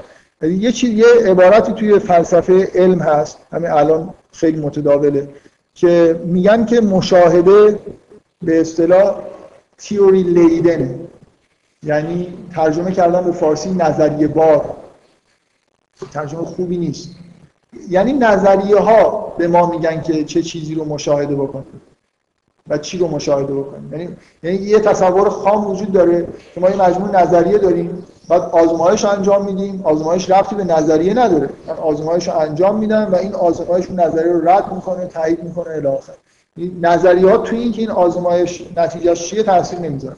در حالی در حالی که خیلی خیلی قبل یعنی اصلا این عقیده جدیدی هم نیست. ولی خب الان مثلا شاید یه خورده بیشتر متداول شده. بیشتر از 100 سال قبل اواخر قرن 19 هم یه فیلسوفی شاید برای اولین بار از این موضوع به یه معنای حداقل به همین معنایی که من میگم. یعنی در مثلا فرض آزمایش فیزیکی رسما صحبت کرد. اینکه وقتی که ما داریم آزمایش رو انجام میدیم اصلا تئوری به من میگه که این سیستم آز... که داره آزمایش رو انجام میده چجوری بچینم؟ تئوری به من میگه قرار چی ببینم و چی نبینم. تئوری به من میگه این چیزا رو چجوری اندازه بگیرم؟ مثلا جریان الکتریسیته رو با این وسیله می‌تونم اندازه بگیرم. مشاهدات ما مشاهدات فیزیکی ما تو آزمایشگاه از دستگاه اندازه‌گیری گرفته. تا اون ستینگی که به وجود میاریم که آزمایش رو توش انجام بدیم همه اینا در واقع با پیشفرض‌های تئوریکه. اینجوری نیست که کاملا آزاد از تئوری باشه. بنابراین یه خطر همیشه وجود داره که ما یه مقدار تحت تاثیر تئوری ها ممکن اصلا آزمایش های خوبی ترتیب ندیم و اندازه‌گیری درست ندیم. یعنی این در چیزی که باید احتیاط بکنیم در موردش که چقدر داریم از تئوری خودمون است مثل اینکه گاهی ممکنه مثلا فرض کنید ممکنه شما ظاهرا یه آزمایش دارید انجام می‌دید ولی آزمایش در واقع خودش یه جوری بر مبنای هم مثل اینکه اون تئوریه داره خودش رو تایید می‌کنه نه اینکه یه چیزی از خارج تاییدش بکنه. این خیلی ضعیفه. الان الان موضوع خیلی عمیق‌تر شده. یعنی مشاهده نه به معنای مشاهده آزمایشگاهی مشاهده به معنای معمولیش. یعنی همین الان که من دارم دنیا رو نگاه می‌کنم تئوری های من به من جهت میدن که چی ببینم و چی نبینم. من, می‌خوام یکی دو تا مثال بزنم که حداقل تا یه حدودی روشن بکنم که چرا واژه ها مهمن. چرا زبان اهمیت داره. تو اینکه من حتی وقتی به یه به همین الان به کلاس دارم نگاه می‌کنم اینکه چه چیزایی رو می‌بینم یه جوری بستگی به زبان پیدا می‌کنه خب بذارید حالا یه مثال فرض کنید که بشر از یه نوع مثلا خوشمزه غذایی که می‌خورد یه نوع قارچی بود که روی دیوار در خب فرض کنید روی دیوارا مثلا اون بالاش یه گیاهایی رشد می‌کرد و بشر هم اونو خیلی دوست داشت و انواع اسمای مختلف هم بهش داده خب من می‌خوام بگم الان توی همچین شرایطی به محض اینکه شما وارد هر اتاق می‌شدید حتما یه تعداد خیلی چیزای متنوع و جالب اون بالا می‌دید هم به دلیل اینکه به معیشتتون مربوط هم که اینا حداقلش اینکه واژه دارن. حتی اگر غذای شما هم نبودن فرض کنید برای مثلا حالا موضوع غذا رو فراموش کنید فرض کنید برای گرد و خاکی که مثلا بالاهای دیوار میشینه من یه اسمایی گذاشته باشم. چند نوعش رو در واقع از هم دیگه متمایز کرده باشم خب؟ قبول دارید وقتی که اگر یه همچین واژه‌ای وجود داشته باشه وقتی شما وارد اتاق میشید بیشتر در اونها رو می‌بینید. الان اصلا حتی ممکنه دقت نکنید ولی وقتی شما واژه می‌ذارید دارید یه چیزی رو برجسته می‌کنید. بذار من یه مثال دیگه بزنم شاید این مثال اول می‌گفتم بهتر. فرض کنید من می‌خوام دیدگاه آدم رو شما رفتید کنار یه رودخونه ای از شما می‌پرسن که چه چیزایی وجود دارید چه چیزایی می‌بینید. درخت می‌بینید رودخونه رو می‌بینید سنگای کنار رودخونه رو می‌بینید و یه چیزای دیگر رو اسم می‌برید خب؟ حالا از مورچه‌ها بپرسن که چه چیزایی وجود داره. احتمالاً درخت اسم نمی‌برن. نه اینکه دیدشون حتی اگه ببینن. می‌خوام یعنی چیزای چه چیزی رو می‌بینید انواع سوراخ هایی که لابلای سنگ هست رو براتون اسم می‌برن. اونایی که میشه توش رفت یه اسم دارن. اونایی که نمیشه توش رفت ولی میشه فلان استفاده رو ازش کرد یه اسم دیگه ای دارن. شما وقتی رودخونه کنار رودخونه رو نگاه می‌کنید سوراخ لای سنگا رو نمی‌بینید. سنگا رو می‌بینید. ولی مورچه ها اصلا ممکنه توجهی به سنگا ندارن. به اون حفره های لابلای این سنگا توجه خاصی دارن. دقت می‌کنید؟ اینکه اینکه من فکر کنم که ببینید اون سوراخ‌های لابلای سنگا وجود دارن ولی من نمی‌بینم بهشون توجه نمی‌کنم چون این ربطی به من نداره. هزار تا چیز دیگه هم کنار رودخونه وجود داره. وقتی از من می‌پرسن که تو چی می‌بینی و چی نمی‌بینی من اون چیزهایی در واقع اسم می‌برم که نام دارن دیگه. اگه مثلا سوراخ نمی‌دونم لایه سنگ های کنار رودخونه نوع اول نوع دوم نوع سوم که اینا ما واژه‌هایی براشون نداریم. برای اینکه ربطی به زندگی ما ندارن. حالا ما چیکار داریم؟ ما ممکنه اون سنگ رو بخوایم برداریم مثلا پرت کنیم طرف یه نفر. ولی به اون سوراخ لای سنگا که کاری نداریم. اسم براشون نذاشتیم بنابراین بهشون توجه نمی‌کنیم. این واژه ها توجه ما رو به اشیا جلب می‌کنه. الان اینکه توی این اتاق چه چیزایی وجود داره فقط آدما و میز و صندلی و نمی‌دونم این تخت سیاه و اینجور که وجود نداره. خیلی چیزای دیگه وجود داره. ممکنه ریز هم نباشن. مثلا یه جوری مثلا اشیاء کوچیکی هم نباشن. مثلا کوچیکی بزرگی نیست. ما مثلا برق طلای یه ذره هم اگه کف رودخونه باشه اون رو می‌بینیم و میگیم. مثلا کوچیکی بزرگی مهمه برای ما. اسم داره مثلا. یه جوری به معیشت ما مربوطه. بنابراین فرهنگ زبان توی مشاهدات روزمره ما به نوعی در واقع اینکه ما چی می‌بینیم و وقتی داریم می... وقتی می‌بینیم چی گزارش می‌کنیم؟ اینکه در... در واقع ما یه چیزی در محدود زبان خودمون داریم می‌بینیم. شما دنیا رو یه جوری نگاه نمی‌کنید. مثلا فرض کنید یه مثالی که از همون یه قرن قبل مونده که وقتی که حرف از این شد که مشاهده تحت تاثیر تئوری هستن در این حال اینو به عنوان مثال دوئم اولین کسی که فکر می‌کنم این مفهوم خیلی رسمی مطرح کرده دوئم معتقد بود که ولی مشاهدات روزمره ما غیر از مشاهدات فیزیکی هست. مثالش اینه که میگه وقتی من یه اسب سفید می‌بینم این اسب سفید دیگه فرق نمی‌کنه من به چه تئوریای فیزیکی معتقد باشم. یه اسب سفید دیدم. پوپر همین مثال رو برمی‌داره روش کار می‌کنه که نه اینجوری هم نیست. وقتی من یه اسب سفید می‌بینم اینکه چی دیدم در واقع اون پیش زمینه‌هایی که از تقسیم بندی حیوانات دارن به من داره میگه که تو چی دیدی. اسبا مثلا نژادهای مختلف دارن. من می‌تونم بگم که مو... یعنی اینکه این یه اسبه مثلا معنی من یه, موجودی رو در خارج دیدم. وقتی که اسم اسب روش می‌ذارم در واقع اینو توی شاخه‌های حیوانات بر اساس ذهنیت میدارم یه جایی گذاشتم. احساس می‌کنم یه چیزی دیدم. می‌دونی منظورش چیه؟ مثلا ما بین اسب و گاو فرق می‌ذاریم ولی اسبای نژادهای مختلف اسب رو با هم فرق نمی‌ذاریم. اینکه چه چه وقتی جانورها مثلا با هم دیگه فرق دارن این تا حدودی به زبان برمیگرده. بنابراین احساس اینکه من چی دیدم مثلا فرض کنید یه موجوداتی ممکنه برای همه حیوانات یه واژه فقط داشته باشن. بنابراین اسب سفید که می‌بینن یه چیز دیدن یه حیوان دیدن فرقی نداره براشون با اینکه یه گاو ببینن. تمایز زیادی نمی‌ذارن. زبان به ما میگه که چقدر جهان رو خورد بکنیم چه چیزایی رو برجسته بکنیم و چه چیزایی رو حذف کنیم از جهان.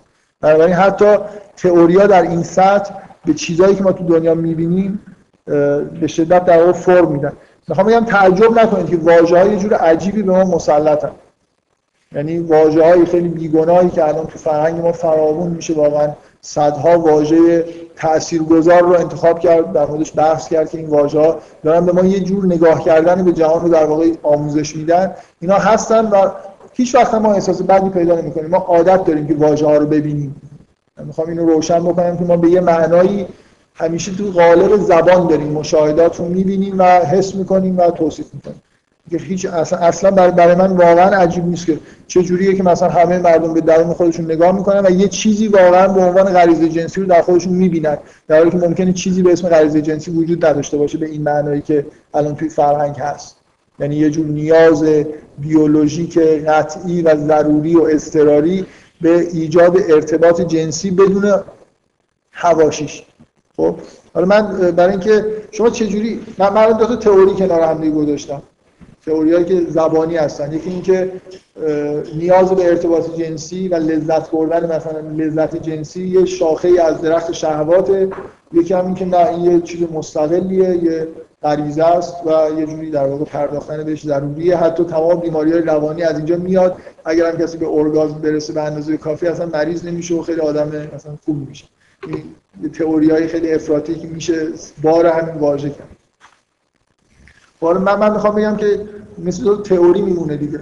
تو واقعا چجوری میشه اینا رو امتحان کرد که این تئوریا کدومشون نزدیکتر به واقعیته به اونی که اون تئوری که میگه که این یه چیزی در درخت شهواته در واقع یه جوری تبلیغ این هم ممکنه بکنه که میشه ازش صرف نظر کرد یعنی یه جوری از لذات جنسی میشه چشم پوشی کرد خب؟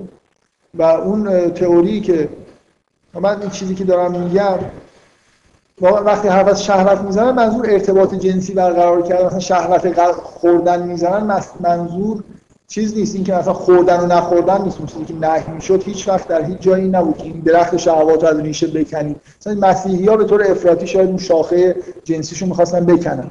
ولی همیشه یه جوری در واقع چیز بودن نسبت بهش وجود داشته که اینکه اینا یه مذراتی هم دارن. آدم از این چیزایی دور می‌کنن. خب؟ من می‌خوام بگم الان این آزمایشی که در سراسر دنیا اینایی که دنبال ارضای غریزه جنسی میرن چقدر واقعا ارضا میشن؟ می‌خوام اگه آدما. اگه این درست تئوری درست باشه که این یه غریزه یه مثل خوردن. و وقتی که می‌خورن یه جوری به حالت ارضا می‌رسن درسته؟ مثلا یه جوری نیازم قطع میشه. واقعا تجربه بین المللی الان چی رو نشون میده؟ رفتن دنبال ارضای غریزه جنسی به حالت ارضا می‌رسه. واقعا اینجوری نیست یعنی هر چی که میرن دنبال غریزه مردا این واژه هم حتما مردا ساختن. هر چقدر که بیشتر دنبال غریزه جنسی میرن به نظر انگار عطششون بیشتر هم میشه کمتر نمیشه. اصلا به حس ارضا نمی‌رسن.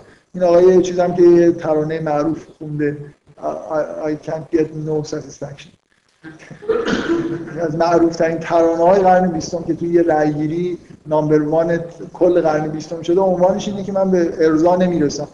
و واقعا اینجوریه دیگه. تمام دنیا پر از حرف اینه که به احساس ارضا و معنای واقعی کردن یه جوری به سیری در واقع نمی‌رسه. خب؟ چرا اینجوریه؟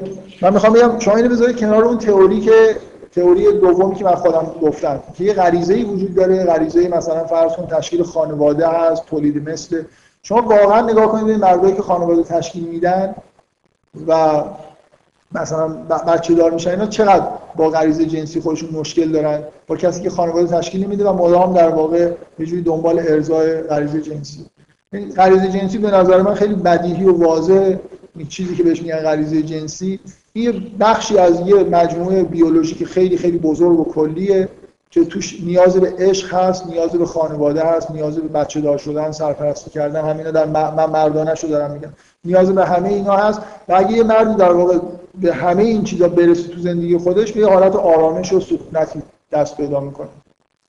مثلا فقط به نظر من فقط فقط توی رابطه عاشقانه است که این آدما از رابطه جنسی با دیگران یه جوری در صرف نظر می‌کنن این منظورم چیه؟ یعنی یه چیز معنوی و عاطفی خیلی شدید باید به وجود بیاد که بعدا این رابطه جنسی یه جوری علاوه بر اینکه مثلا یه ارتباط جنسی لذت بخشه آدما رو از حرس مثلا اینکه هر کس حالا ببینن مثلا یه جوری تمایل بهش پیدا بکنن کاملا از بین یعنی یه جوری غریزه جنسی رو به معنای خام خودش به پختگی میرسونه که همراه میشه با عواطف و خیلی چیزای دیگه. این حسا همه با هم دیگه انگار مخلوط میشن. به نظر من این خیلی چیز واضحی الان تو دنیا که وقتی که شما و این اتفاقی که هر وقت که شما دنبال یه تئوری غلط برید میفته یعنی مثلا مثل مواد مخدر با دوزش رو اضافه بکنید تا بهتون لذت بده. غریزه جنسی کاملا این چیزی که بهش میگن غریزه جنسی ارتباط جنسی برقرار کردن این حالت رو داره. یعنی هیچ وقت به حالت ارضا یعنی حالت سیری نمی‌رسه. همیشه این حالت عدم satisfaction در واقع وجود داره. من فکر می‌کنم مشکل میک جگر که اون ترانه رو میخوندیم بود که زیاد ارتباط جنسی برقرار نکرده. فکر می‌کنم به اندازه کافی و وافی غرق در اینجور چیزا بود ولی بازم به satisfaction نمی‌رسید. این هنر نیمه دوم قرن بیستم که خیلی آزادانه همه حرفشون می‌زنن خیلی خیلی چیزهای جالبی توش هست. یه جوری چیزهایی که قدیم مثلا ممکن بود که به راحتی گفته نشه خیلی چیزا گفته شده که به نظر من جالبه. یعنی ما در یه موقعیت خوبی از این جهت هستیم که خیلی چیزا افشا شده. قدیما ممکن بود یه آدمایی فکر کنن که اینایی که واقعا به اصطلاح شهوت رانی می‌کنن خیلی خوشبختن و خیلی ارضا شدن. من بدبختم. مثلا که این کار نکردم. که همه این گزارش ها از اون داخل آدمایی که این کارا رو کردن واقعا توی مثلا ترانه ها مخصوصا توی فیلم ها توی هنر قرن بیستم خیلی گزارش های خیلی راحتی هست. هیچکی ابراز خوشحالی نمی‌کنه. همه دارن از سیاهی و ظلمت و از بدبختی و عدم ساتیسفکشن این چیزا صحبت می‌کنه خب. بفرمایید. یه مشکل آ ببخشید من قبل از اینکه شما یه آیه قرآن بخونم که تکلیفمو با اینکه در این موضوع در قرآن چجوری مطرح شده درخت خلاصه چیه؟ یه آیه در قرآن هست که میگه زین للناس حب الشهوات من النساء والولدان والقناطیر المقنطره من الذهب والفضه اولا مسئله مشکل حب شهوات نه خود شهوات. خیلی فرق می‌کنه. که مثلا شهوت چیز طبیعیه. ولی در واقع یه جوری یه چیز دیگه درجه دو که بشه یه چیزی پشتش بیاد. یعنی من ذهنیتم این میشه که اینا رو خیلی دوست داشته باشم اینه که یه جوری داره بهش ایراد گرفته میشه. و بعد کاملا مردانه گفته میشه شهوت نسا یعنی عدم تقارنی که الان وجود نداره در این مورد تو این آیه به شدت داره روش تاکید میشه که این بخش جنسیش یه جوری در واقع فلش از سمت مرد به سمت زنه. یعنی زنها اصلا به اون فرمی که مردم مثلا با حالت استرار حب و شهوات دارن در زنها در واقع این خیلی خیلی کمتره و فرم دیگه ای در واقع داره. و بعد اینکه این در یه شاخه در کنار دوست داشتن طلا و نقره و این چیزی کاملا غیر طبیعی دقت می‌کنید؟ دوست داشتن پول و نمی‌دونم مثل چیز اعتباری در کناری هم تو چیزایی میاد زمین تا آسمون این چیزی که تو این آیه داره توصیف میشه با توصیف کردن این به عنوان غریزه جنسی می‌خوام بگم فرق خیلی وقت گرفت ولی اگه واقعا و من می‌خوام بگم واقعا اینجوری که فرهنگ ما صدها واژه اینجوری داره که هر کدوم روش انگشت بذارید می‌بینید که چقدر توش مفاهیمی در واقع گزاره هایی هستن که به طور بدیهی از این در میاد.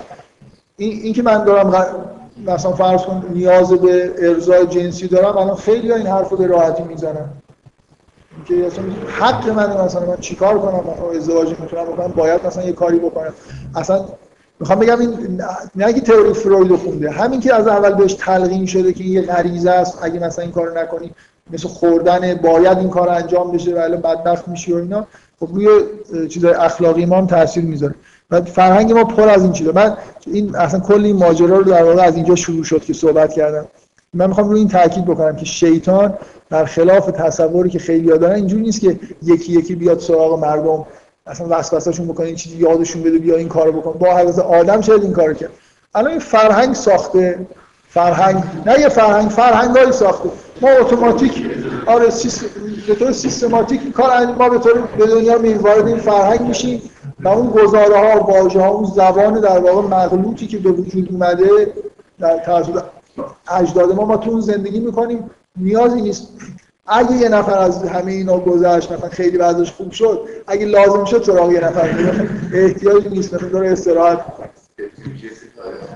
من یه یادی لطیفه افتادم. میگن در مورد یکی از روحانیون خیلی مثلا عرفای بزرگ اسلامی که در نجف زندگی می‌کرده. من یادم نیست در مورد کیه. آدم خیلی معروفیه. میگن که یه طلبه در خواب دید که شیطان یه تنابی گردن این عارف بزرگ انداخته و تو خیابون داره میکشدش و می‌بره و بعد این تناب باز شاید اشتباه دارم تعریف کنم حدودا اینجوری. این تناب مثلا باز می‌کنه و برمیگرده خونش از دست شیطان فرار بعدا میاد آها. آه ببخشید مثلا اینو چیز کردم یه جوری با یه چیز دیگه اشتباه. این, این چیزی که می‌خواستم بگم این بود که میگه که در یه روزی یه شبی خوا... یکی از طلاب شیطان رو در خواب می‌بینه که یه زنجیر و یه سری تنابایی مثلا دستش هست. میگه که اینا چیه؟ میگه من با اینا مردم می‌گیرم و دنبال خودم می‌کشم. میگه اون زنجیر بزرگه برای کیه؟ میگه مال اون مثلا عارف بزرگه من می‌خوام با این بکشمش. بعد میگه مثلا یکی دو دیگر می‌پرسه بعد میگه مال من کدومه میگه تو که احتیاج به طرف همینجوری دنبال من ما اکثرا اکثریت آدمان نیازی به این نیست که الان یه چیز خاصی مثلا فرض کنید به شما یه جمله مثل اون که برای حضرت آدم ساخت ساخته به شما هممون داریم توی فرهنگایی که پر از اعوجاجه به اندازه کافی مشکل داریم البته خب ها بله ما استعدادمون هم که خوبه در همه انسان ها استعدادشون تو این زمینه خیلی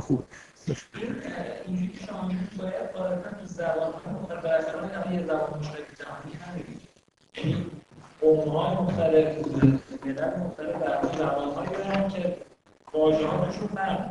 یعنی حالا یه جا ممکنه برای برای چیزایی که حالا به هم تو خودشون باشه یا یه سری واژه‌های که خاص داشته باشن مثلا راه رفتن مثلا کنید انگلیسی خب خب این اینجوری پس شما باید مثلا فرهنگ های مختلف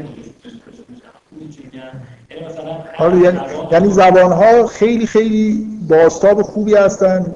واژگانشون استراکچرشون باستاب خوبی هم از فرهنگ ها من تو اون بحثایی که ایزوتسو هستن تو اون به اصطلاح شاخه زبانشناسی هومبولتی که ایزوتسو جزء اون به اصطلاح مکتب حساب میشه به شدت تو این تاکید دارن دیگه. واژگان و استراکچری که واژگان داره به شدت نشون دهنده جهانبینی آدم است. نشون دهنده فرهنگ. نمی‌دونم مثلا یه جایی که این واژه وجود نداشته یه جور دیگه یه جور دیگه بهش نگاه می‌کنم. قبلا وجود نداشته دیگه. من قبلا مردم اینجوری زندگی می‌کردم. تو همین فرهنگ ما 100 سال پیش که این واژه وجود نداشت. یه قوم یا یه مثلا مللی وجود دارن یا داشتن که مثلا زبانشون انقدر فرق کرده مثلا نه خب واقعا زبان خیلی فرق نمی‌کنه. برای خاطر اینکه همون نکته ای که ما اگه قبول کنید که زبان و اینو خوب بفهمید که زبان چجوری به معیشت یعنی معیشت به معنای نحوه زند... حیات ربط داره چون بیولوژی انسان با هم خیلی خیلی اشتراک داره شما نمی‌تونید احتمالا زبانی پیدا کنید توش واژه مادر واژه دست پا راه رفتن نشستن. اینا در واقع یه جوری به فیزیولوژی شما به آناتومی شما یا عالم چیزا به نحوه حیات اجتماعی مشترک بشر ربط داره. می‌خوام بگم واژه های مشترک من این بحث واقعا قبلا یه بار کردم. مثلا یه تحت عنوان این که چقدر زبان ها می‌تونن با هم فرق بکنن.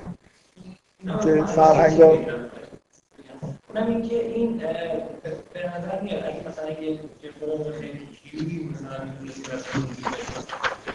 هیچ دیگه نسبت نداشته باشه شاید اصولا باید فرهنگش یه دیگه باشه. مثلا فرض کنید اگه یه کشوری وجود داشته مثلا اصلا رسانه ها مثلا کردن مثلا به قولی اصلا تو واژه های ساخته مثلا کامپیوتر توش به وجود نمیومد الان باید باید فرهنگ خاصه یعنی فرهنگ هایی که اگه بتونن مقاومت بکنن خب خیلی چیزا واقعا اینجوری هست دیگه به طور بدیهی. مثلا شما فرهنگ های خیلی دور افتاده رو نگاه کنید کمتر تحت تاثیر قرار گرفتن. خیلی با زندگی ما زندگیشون فرق داره. همین یعنی مسئله غریزه جنسی به وضوح میزان توجهی که آدما به مناسبات جنسی دارن فکر صد برابر شده نسبت به سابق مثلا بعضیا میگن که قدیما یارو دیر ازدواج می‌کرد زود ازدواج می‌کرد. اصلا اینکه الان یه چیز خطری ترسی وجود داره که اگه نمی‌دونم این کارو نکنیم مثلا بیچاره میشه. خیلی این شیوع داره که اصلا یه چیز فوق العاده اضطراری همه باید مثلا به فکرش باشن ازدواج نمیشه خب یه کار دیگه ای بکنیم. مثلا این چیز بدیهیه دیگه. عالم نتیجه اخلاقی در واقع. من برای این تفاوت واژه ها به عنوان یه نکته خیلی ساده بگم. به, به واژه‌ای که برای برقراری رابطه جنسی بین مرد و زن وجود داره من می‌خوام به دو تا واژه معروف در رابطه در فارسی و انگلیسی که یه جوری به نظر من خیلی بار فرهنگی داره اشاره بکنم توی فارسی به یکی از واژه‌هایی که به این رابطه اشاره می‌کنه عشق بازیه یه عشقی وجود داره و این بخش بازی کردن میشه خب؟ در زبان انگلیسی دقیقا مشابهش میگن making love. یعنی عشق وجود نداره. یا این کارو با هم بکنیم بعدا لاو به وجود میاد. این مثل دروغیه که مردم مثلا به زنا دارن میگن. متوجه هستی؟ لاو یه اول یعنی اول من بیا این کارو با هم بکنیم بعدا از اینجا به بعد لاو قرار به وجود بیاد. در حالی که تو زبان فارسی تا عشق وجود نداشته باشه اصلا معنی نداره. این بازی مربوطه به اینی که دو نفر عاشق هم دیگه هستن.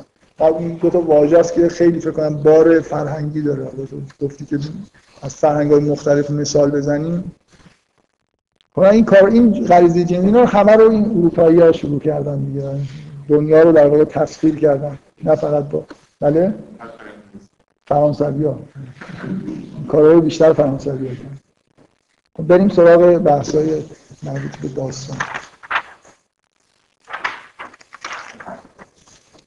خب بذارید من چیزایی که دفعه قبل گفتم به این قسمت داستان رسیدیم که مسئله سجده کردن بر آدم بود و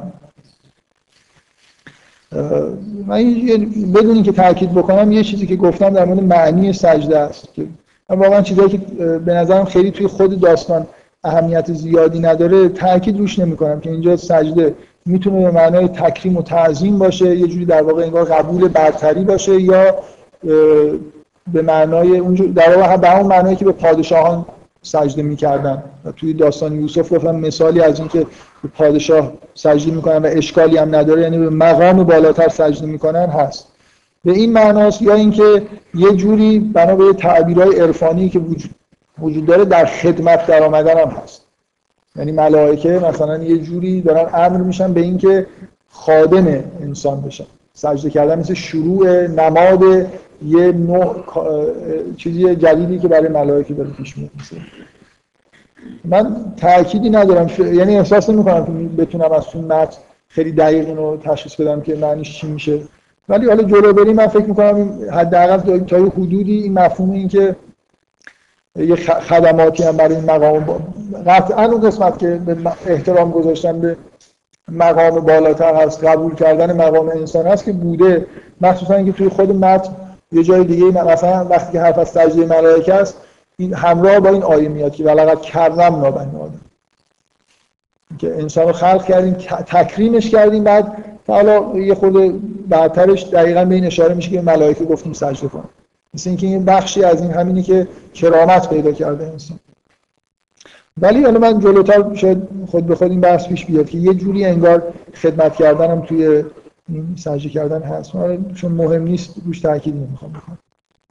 یه چیزی که اصلا در موردش بحث نکردم این بود که شما اینکه شیطان جز ملائکه هست نیست که امر سجده به ملائکه بوده. واقعا به نظر من توی فهمیدن داستان اهمیت نداره. شاید آدم خیلی با کنجکاوی متن رو نگاه بکنه زیر و رو کنه همه مثلا سوره ها رو نگاه کنه یه چیز جالبی بفهم خلاصه اینکه جنس شیطان از ملائکه نیست ولی وقتی امر سجده به ملائکه میشه شیطان هم مشمولش حساب میشه به این معنیش چیه چجوری ولی نمی‌دونم واقعا کنجکاوی نشون ندادم و به نظرم خیلی چون باز تاکید می‌کنم هدفم انسان شناسیه در مورد شیطان خیلی یه نفر می‌تونه کاملا این داستان رو برای شناخت شیطان بخونه که شیطان چی کار می‌کنه و چجوری خب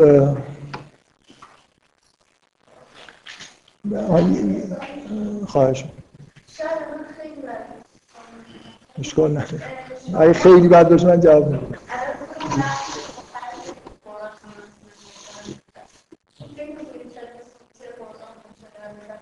خب همیشه میشه اینجوری چیز کرد اینجوری. آخه در این مورد نه ایشون کلا یه, چیز خیلی کلی داره میگه که وقتی داریم قرآن می‌خونیم همیشه می‌تونیم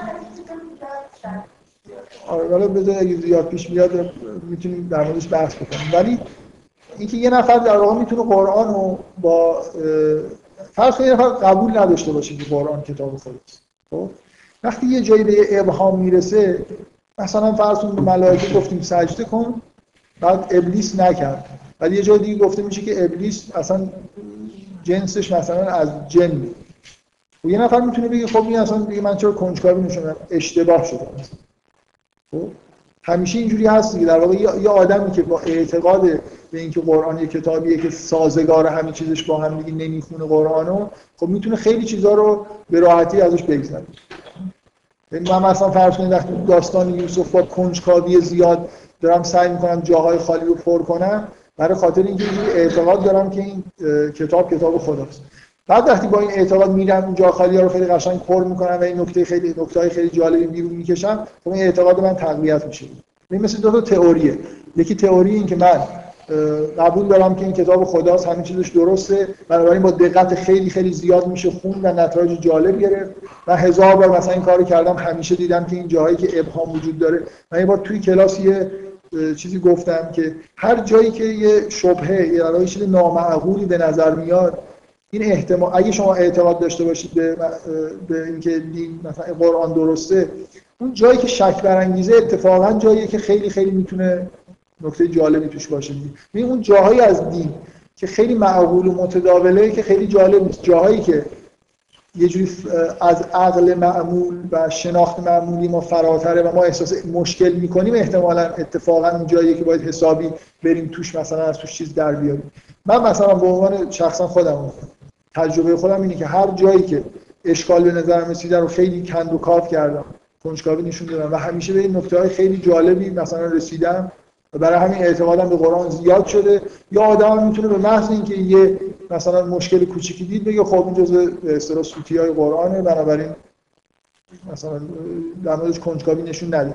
من دارم سعی می‌کنم که یه جوری در واقع این روحیه رو در شما به وجود بیارم که اینجوری نگاه نکنم.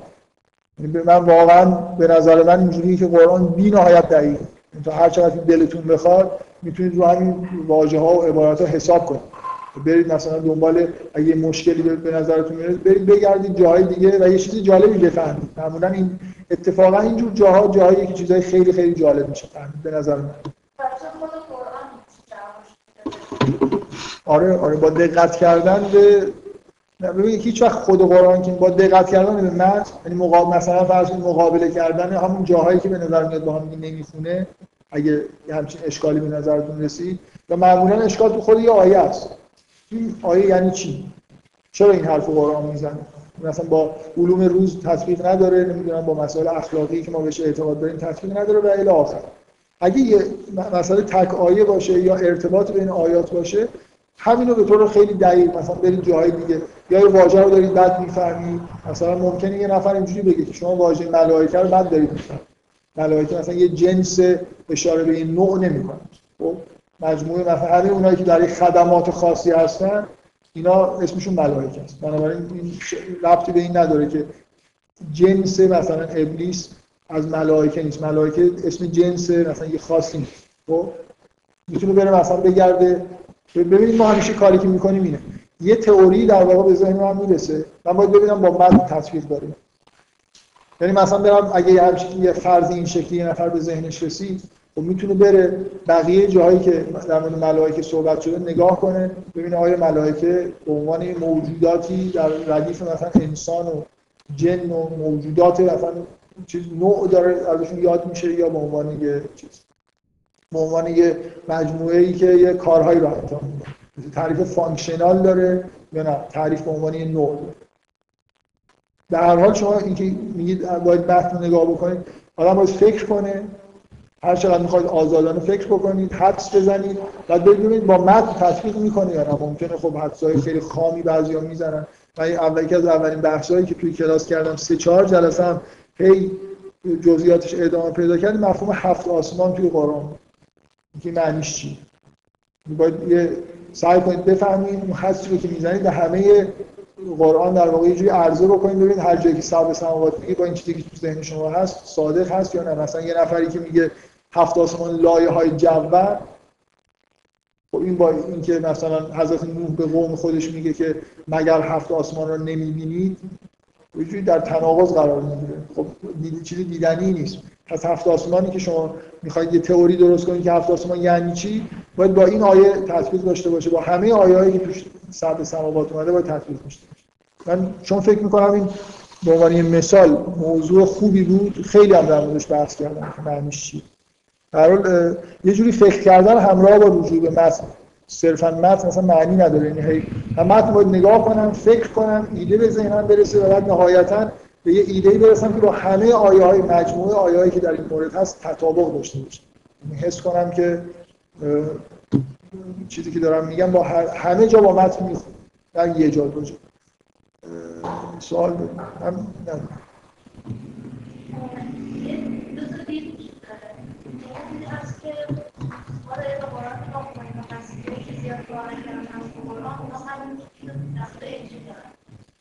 ندارم. یعنی مسیحی ها و یهودی ها دیدی که ما در مورد قرآن داریم اون ندارن در مورد انجیل و تورات. یعنی برای خاطر اینکه برای خاطر اینکه اونا اصولا احساس این که این واژه ها مقدسن و وحی الهی بوده رو ندارن. یه خورده شلترن. یعنی اینجوری نیست که بگن رو وادش هم میشه بحث کرد. مثلا فرض الان خیلی به عنوان فکتای خیلی بدیهی ما می‌دونیم که اولا از نظر نسخه شناسی که وضع تورات اصلا خوب نیست. یعنی مثلا اولین نسخه هایی که هست خیلی خیلی نسخه های جدیدی هست و مثلا این موردهای خیلی خیلی بدیهی وجود داره که قابل تطبیقه که مثلا ترجمه ای که لاتین شده با ترجمه یهودی اصلا سازگار با اون متن عبری اولیه سازگار نیست به طور کاملا بدیهی. مثلا یه فرض کنید داستانی توی تورات عبری هست که در تمام تورات کتاب مقدس در واقع ریشه کتاب مقدسی که الان دست مردم هست ترجمه لاتین کتاب مقدس نه اون متن عبری اولیه. همه جا. چیزی که شما تحت عنوان بایبل می‌بینید از یه جای برمیگرده به یکی از ترجمه های لاتین بایبل. خب؟ و اینکه این ترجمه بایبل ترجمه دقیقی نبوده در این حد که مثلا فرض کنید توی یکی از داستان ها اگه اشتباه نکنم یه یکی از پادشاهان بابل شخصیت یه ماجراست. که توی ترجمه لاتین تبدیل به فرشته شد. در این حد من می‌خوام بگم یعنی یه جوری ذوقی بعضی از نه اینکه متن واژه‌اش عوض بشه داستان ها مثلا یه جوری تغییر کرد.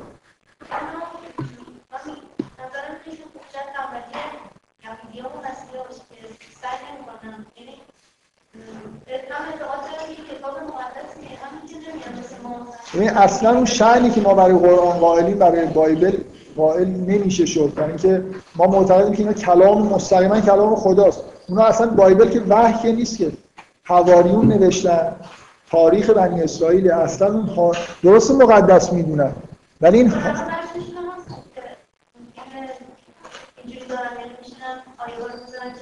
خب ولی ولی نه مثل ما خب؟ نه با این دقت.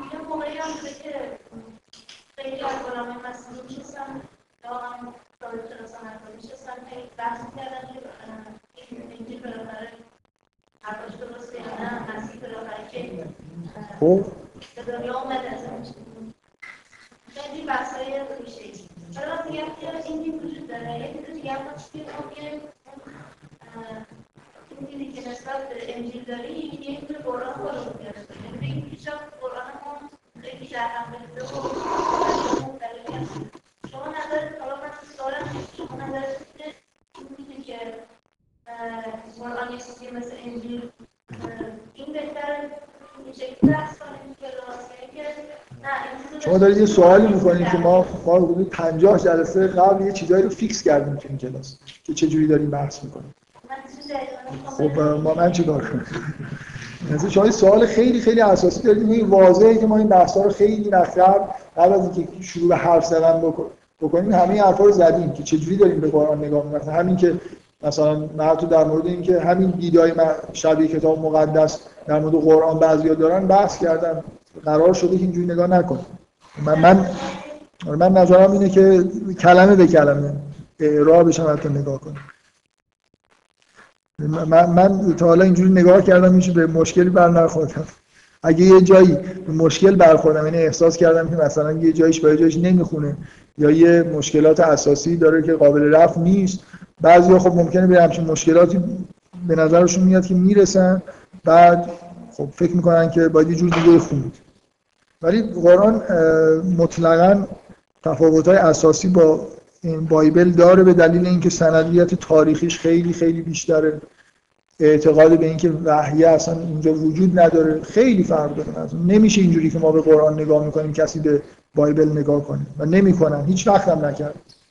به واژه نگاه کنه. وقتی که چند بار ترجمه شده اصلا دیگه معنیشو از دست میده.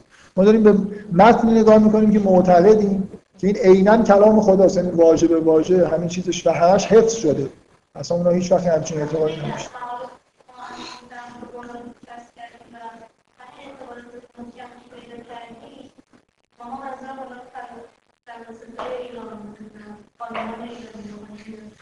این به اینه که رو این چیز رو داشته که مثل علمی ممکنه باشه ما جلسه پنج جلسه اول قرآن در مورد شاید بحث فکر می‌کنم اون چیزا رو می‌تونید گوش بدید در اینجا خوبیش اینه که همیشه میشه به قدیم به گذشته ارجاع خب یه بحثی باز شد که من خیلی هم باز میگم. برای من مهم نبود. من با تبعیت با چیزایی که تفسیر آخونده بودم گفتم که این کارمینن کافرین یه جوری نشون میده که شیطان از قبل مثلا انگار جزء کافرین بود. بعد گفتیم که بریم تو قرآن رو نگاه کنیم. من واقعا توی قرآن نگاه کردم. حداقل یه مورد از یه چیزی شبیه پیدا کردم که نمیشه اینجوری تعبیرش کرد. یعنی یه خورده طرفدار شاید این نظر شدم که این معنیش معنی این آیه لزوما این نیست که ما بگیم که شیطان از قبل کافر بود. کانم میرم کافر اینجوری برای خاطر اینکه توی یه جایی که مسئله غرق شدن پسر نوحه که میگه که با هم دیگه حرف زدن و بعد موجی اومد فکانم من المغرقین. شما نمی‌تونید بگید که از قبل غرق شده بود. در واقع یه جور در عین همینه دیگه از عبارت. مثل یه جوری در واقع نصب کردن یه موقعیتی که پیش اومده. مثل اینکه فکان میرن حالا ممکنه شما بگید تعبیرش اینه. مثلا فرض کنید که قرار بود اینجوری بشه. قرار جزء مغرقین بود به معنای اینکه این راه نجاتی نداشت. مثلا اینکه یه چیزی که اتفاق افتاد از قبل قطعی شده بود. دقت می‌کنید؟ در اون زمان اتفاق افتاد ولی از قبل مثلا یه جوری انگار مشخص بود که پسر نوح جزو کسایی نیست که بتونه نجات پیدا کنه.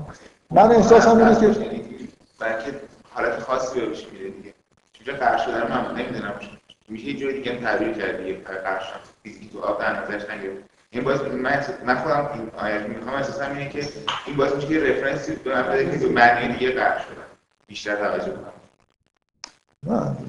موج اومد بعد به من نه اگه می‌خوای بگی که مغرقین یه جوری معنا به معنای معنویه یعنی در اینی که آورده به این صورت یعنی یه مقدار گرامرش به حالت معمولی مقدار فرق داره باید میشه غیر از معنی که فیزیکی داره یه چه معنی؟ اینکه این یه جوری غرق تو. مسئله داره توصیف می‌کنه که این عالم تو آب غرق شد. ولی در واقع به نظر من همونجا همینجا معنیش اینه که یه جوری انگار زمینه غرق شدنش و قطعی شدن غرق شدنش از قبل فراهم بود. یعنی آدمی نبود که بشه با این حرفا نجاتش داد. درست؟ و اینجا هم همینطور. نه اینکه شیطان از قبل تعبیر بکنیم که از قبل کافر شده بود. یعنی اینکه این انگار معلوم این دیگه چیزی نداشت دیگه. این به جایی رسیده بود که در مقابل این آزمایش مثلا من دیگه سوال جواب مثلا من احساس می‌کنم هیچی نگفتم. تو این جلسه الان بغیر از اینکه در مورد حواشی یا حاشیه‌ای صحبت کردم حداقل بنظر نیم ساعت سه رو باید در مورد داستان صحبت کنم. ببخشید داره کسایی که سوال دارن جوابشون نمیدم. و برای من به نظرم با این کل چیزایی که نگاه کردم این نوع عبارت ها در واقع همون به یه واقعی تو گذشته دارن اشاره می‌کنن که یه جوری انگار از قبل به قطعیت رسیده باشه. مثل اینکه یه نفر در امتحان رد میشه و شما اگه از قبل اسمشو مزیتشو بدونید معلومه که این امتحان نمی‌تونه قبول بشه. راهی نداره. مثل اینکه از قبل در کارایی کرده که نتیجه قطعیش این بوده. یه اتفاقی که در گذشته افتاده ولی پیشتر انگار قطعی شده. فقط داره بروز می‌کنه.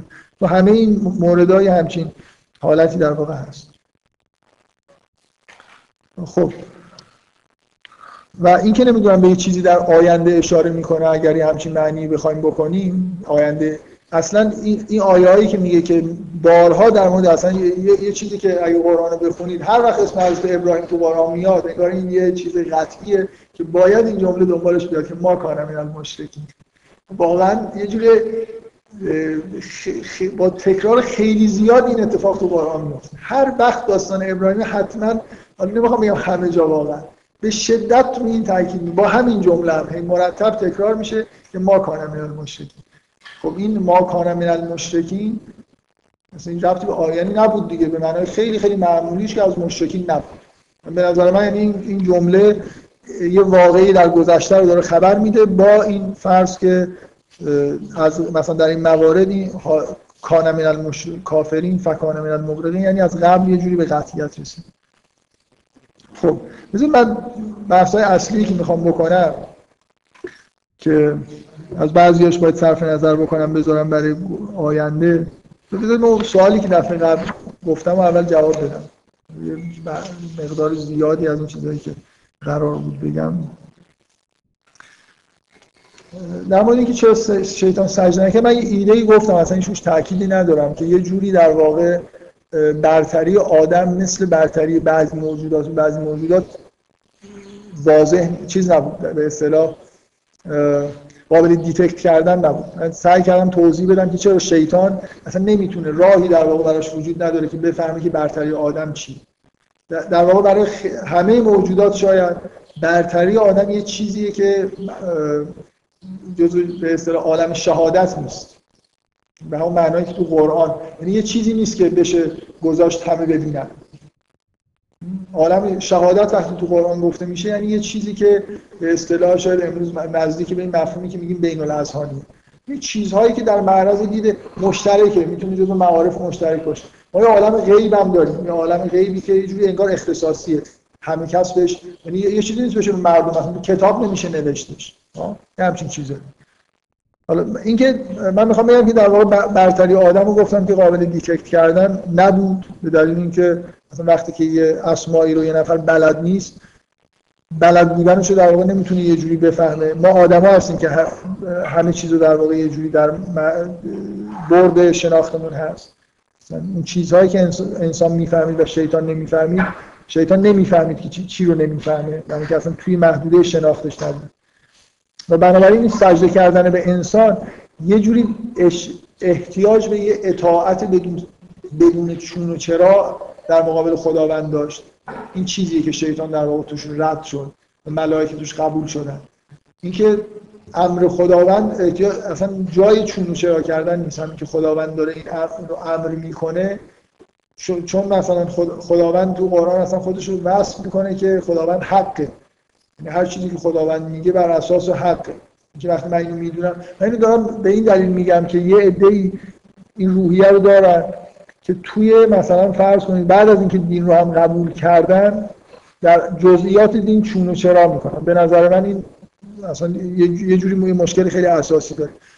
یه سوال اساسی مطرحه. دو تا در واقع سوال اساسی. یکی این که اصلا دین مثلا شما دین اسلام رو نهایتا به این نتیجه رسیدید که دین خداوند هست یا نیست؟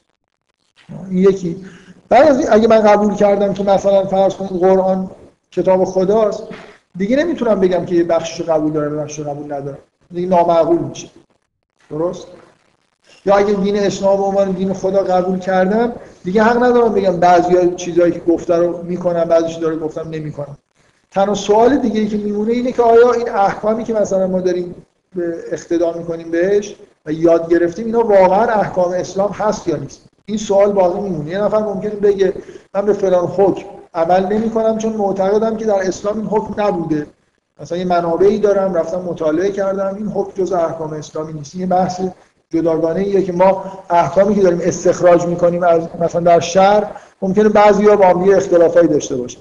ولی اگه کسی قبول کرد که اسلام مثلا دین خداست و بعد این حکم هم جزء احکام قطعی اسلامه حق نداره اصلا یعنی معنی نداره در مورد این فکر بکنه که من این کارو می‌کنم یا نمی‌کنم. اگه من قبول که اگه شیطان قبول داره که در مقابل خداوند ایستاده این مثلا خداوند حق هر چی که میگه حقیقته وقتی یه حکمی رو صادر می‌کنه اینکه من اینو خوشم نیومده عمل نمی‌کنم. مثلا چرا باید این کار رو انجام بدم؟ این یه جوری در واقع نامعقوله. عقل ساده ترین ویژگیش اینه که یه گزاره رو که قبول کردید نتایجش هم باید قبول بکنید.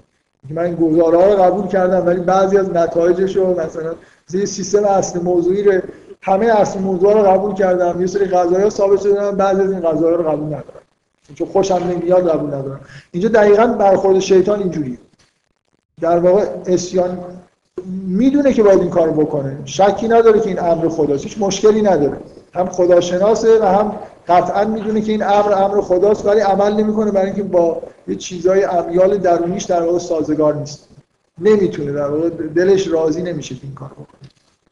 به دلیل اینکه خودش رو برتر می‌دونه مثلا یه جوری حالا حساب نقطه اصلی تکبر دیگه احساس برتری می‌کرده. احساس می‌کنه. مثلا لابد تا قبل از این ملائکه رو که اصلا عددی حساب نمی‌کرد کسی هم بهش نگفته بود ملائکه سجده بکن حالا یه موجود کوچولوی مثلا این چیزی اومده قرار بید. شما به لحن صحبت شیطان نگاه بکنید که این حس برتری که داره به غیر از اینکه میگه من از آتشم اون از خاکه این احساس این که این که چیزی نیست. مثلا من هزار تا بلا یعنی احساس قدرتی داره. میگه میگه که سر راه اینا میشینم بعد از اینکه داره اعلام می‌کنه که من اینا رو گمراه می‌کنم. میگه سر راه مستقیم میشینم و از پشت سرشون از جلوشون از چپ و راست به اینا مثلا حمله می‌کنم و می‌بینی که اکثر اینا شکر نمی‌کنن حس این که من مثل اینکه اینکه چی نه اینو به راحتی می‌تونم گمراه بکنم. یه احساس برتری داره دیگه. این موجود ضعیفیه. احساس می‌کنه در مقابل موجود ضعیفی قرار گرفته که هر بلای دلش بخواد می‌تونه سر این بیاره و اینو می‌بینه که قدرت داره و مثلا ملاکش هم شاید پیش خودش قدرت چه می‌دونم.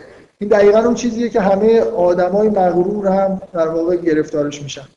اینکه چیزایی رو که دارن نظام ارزشی خودشون رو از بیرون در واقع نمیرن نگاه کنن میرن تو دنیا چه چیزای ارزش داره چه جور آدمایی با ارزشن چه جور آدمایی بی ارزشن.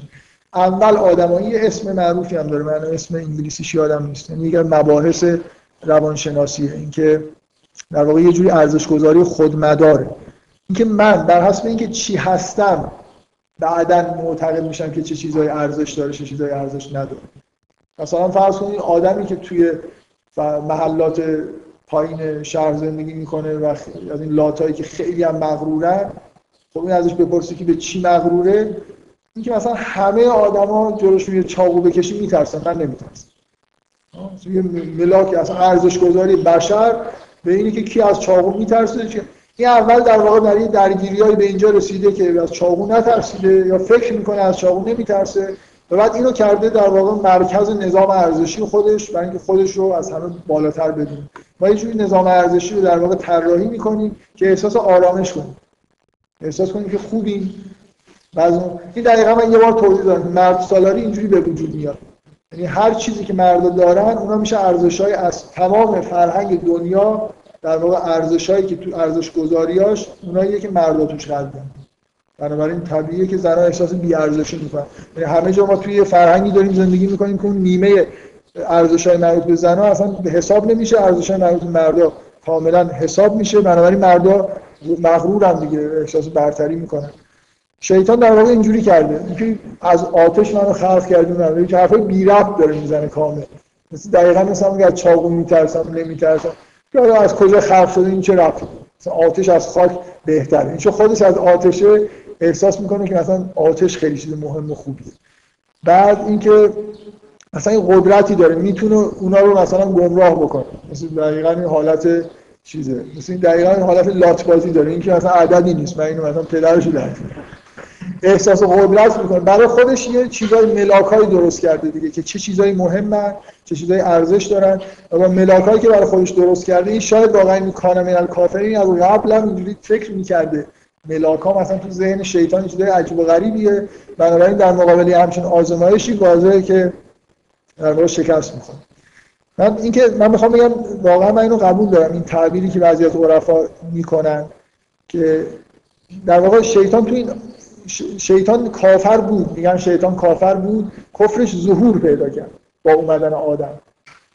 درست؟ یعنی یعنی اینکه مثل مثل چیزی که تو دلش بود و عمل تا حالا نیومده اینکه تو موقعیتی قرار نگرفته بود اون گیرایی که تو ذهنش به وجود اومده در واقع یه جایی براش مشکل ایجاد من بذارید از همین این چیزایی که می‌خواستم بگم بگذارم نکته اصلی در واقع تازه رسیدم به اون سوالی که قرار بود اول جلسه جواب بدم. نکته اصلی اینه که اصلا نافرمانی کردن معنیش چیه؟ که یه موجودی واقعا خداوند امر کرده بهش یه کار رو بکن و این نکرد. مثلا هم چیزی اتفاق میفته توی دنیا. یعنی میشه بر خلاف خواست خدا موجودات کارهای انجام بدن.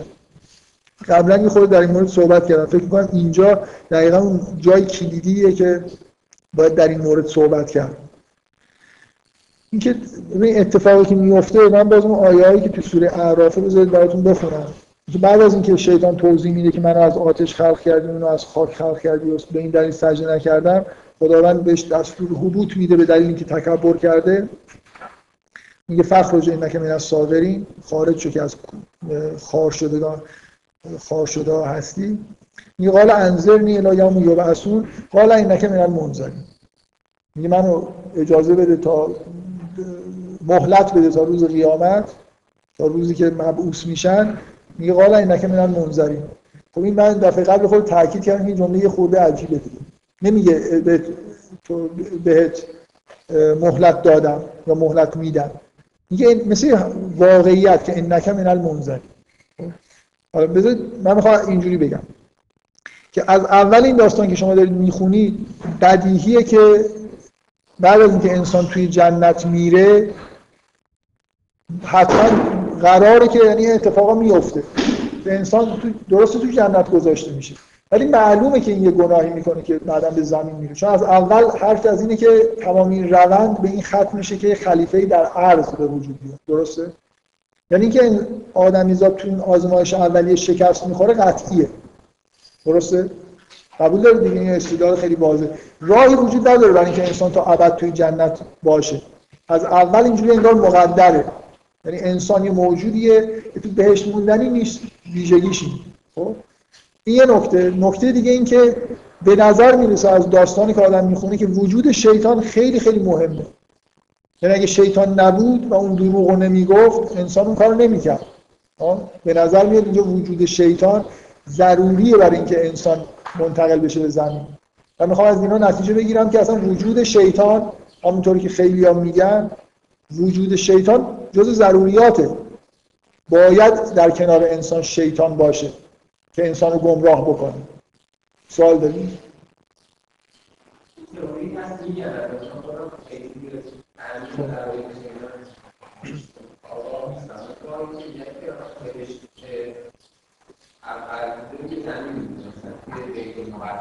مهم نیست. مهم نیست. اینکه یعنی ببین اینکه قراره که انسان حبوط بکنه این حبوط به نظر میاد جز ضروریات. هر کی این داستان می‌خونه اینجور احساس می‌کنه از اول که قرار نیست که انسان توی جنت بمونه. قرار بیاد توی زمین و تو اون مرحله ای باشه. مثلا جغرافیایی نیست تو مرحله ای باشه که یفسد و فیها و یسفک ما بکنه. حرف از, از اول این جمله اول اینه که خلیفه ای در عرض قرار جعل بشه. و ما می‌دونیم که این اتفاق هم میفته میاد اینجا فساد می‌کنه. بنابراین اون زندگی توی جنت موقت هست. یه نکته و نکته دیگه اگر شیطان نبود این اتفاق نمیافتاد. بنابراین شیطان یه موجودی که ضرورتا باید وجود داشته باشه در کنار بشر. مثل اینکه اینا مقدره خب؟ من می‌خوام اینو توجیه بکنم که انک من یعنی چی؟ ببینید توجیهش چیه؟ این position شغل شیطان شغلیه که قطعا وجود داشت. از به محض اینکه انسان به وجود اومده قرار بیاد خلیفه توی ارض بشه این position این شغل که موجودی باید گمراهش بکنه هست. و یه نفر باید این position رو اشغال بکنه. یعنی مثلا فرض کنید که ابلیس سجده می‌کرد ممکن بود همین شغل رو بهش بدن بعد من می‌خوام بگم حتی ابلیس شاید بهترین کاندید برای این شغلم بوده. که موجودی که خیلی خوب کارش می‌تونه این کار می‌تونه انجام بده.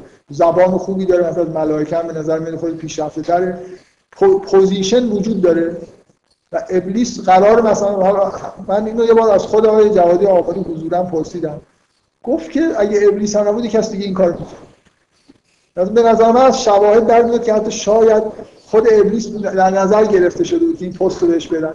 حالا فقط من می‌خوام ابلیس دو تا کار می‌تونه بکنه. به عنوان اطاعت خداوند این کار رو انجام بده. همین همین همه این کارهایی که ابلیس داره الان می‌کنه رو می‌تونست به عنوان بندگی خداوند بهش دستور بدن که تو برو تو شغلت اینه. برو اینا رو هر چی می‌تونی مثلا بهشون از این چرندیات بگو اینا گمراه خب؟ یعنی یه دشمن برای انسان ضرورت داشته. حالا من سعی می‌کنم توضیح بدم که چرا. یه دشمن در کنار انسان قرار بود وجود داشته باشه. ابلیس می‌تونست این کار به عنوان بندگی خدا انجام بده و می‌تونست هم این کاری که داره می‌کنه بکنه. یعنی من می‌خوام بگم اصولا مکانیسم معصیت کردن تو دنیا هست. یعنی آدما مثلا همین همین کارو می‌کنن. یه کارایی بشه من اینو وقتی مثال زدم که حرف از اون توی چاه انداختن یوسف. از داستان شما می‌خونید به نظر میاد یوسف قرار بره مصر اونجا حاکم بشه. حالا برادرها مثلا فرض کنید می‌خوان اینو با عزت و احترام ببرن مصر. می‌خوان مثلا فکر کنن که دارن می‌کشنش بندازنش تو چاه که کاروان بیاد اینو ببره مصر. اون کار اون چیزی که خداوند اراده کرده که تحقق پیدا بکنه تحقق پیدا می‌کنه. کسی نمی‌تونه جلوشو بگیره.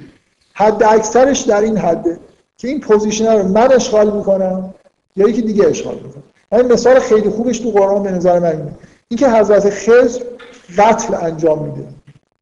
این یه قاتل یعنی بدون اینکه هیچ مجوزی وجود داشته باشه داره میره یه کودکی رو می‌کشه.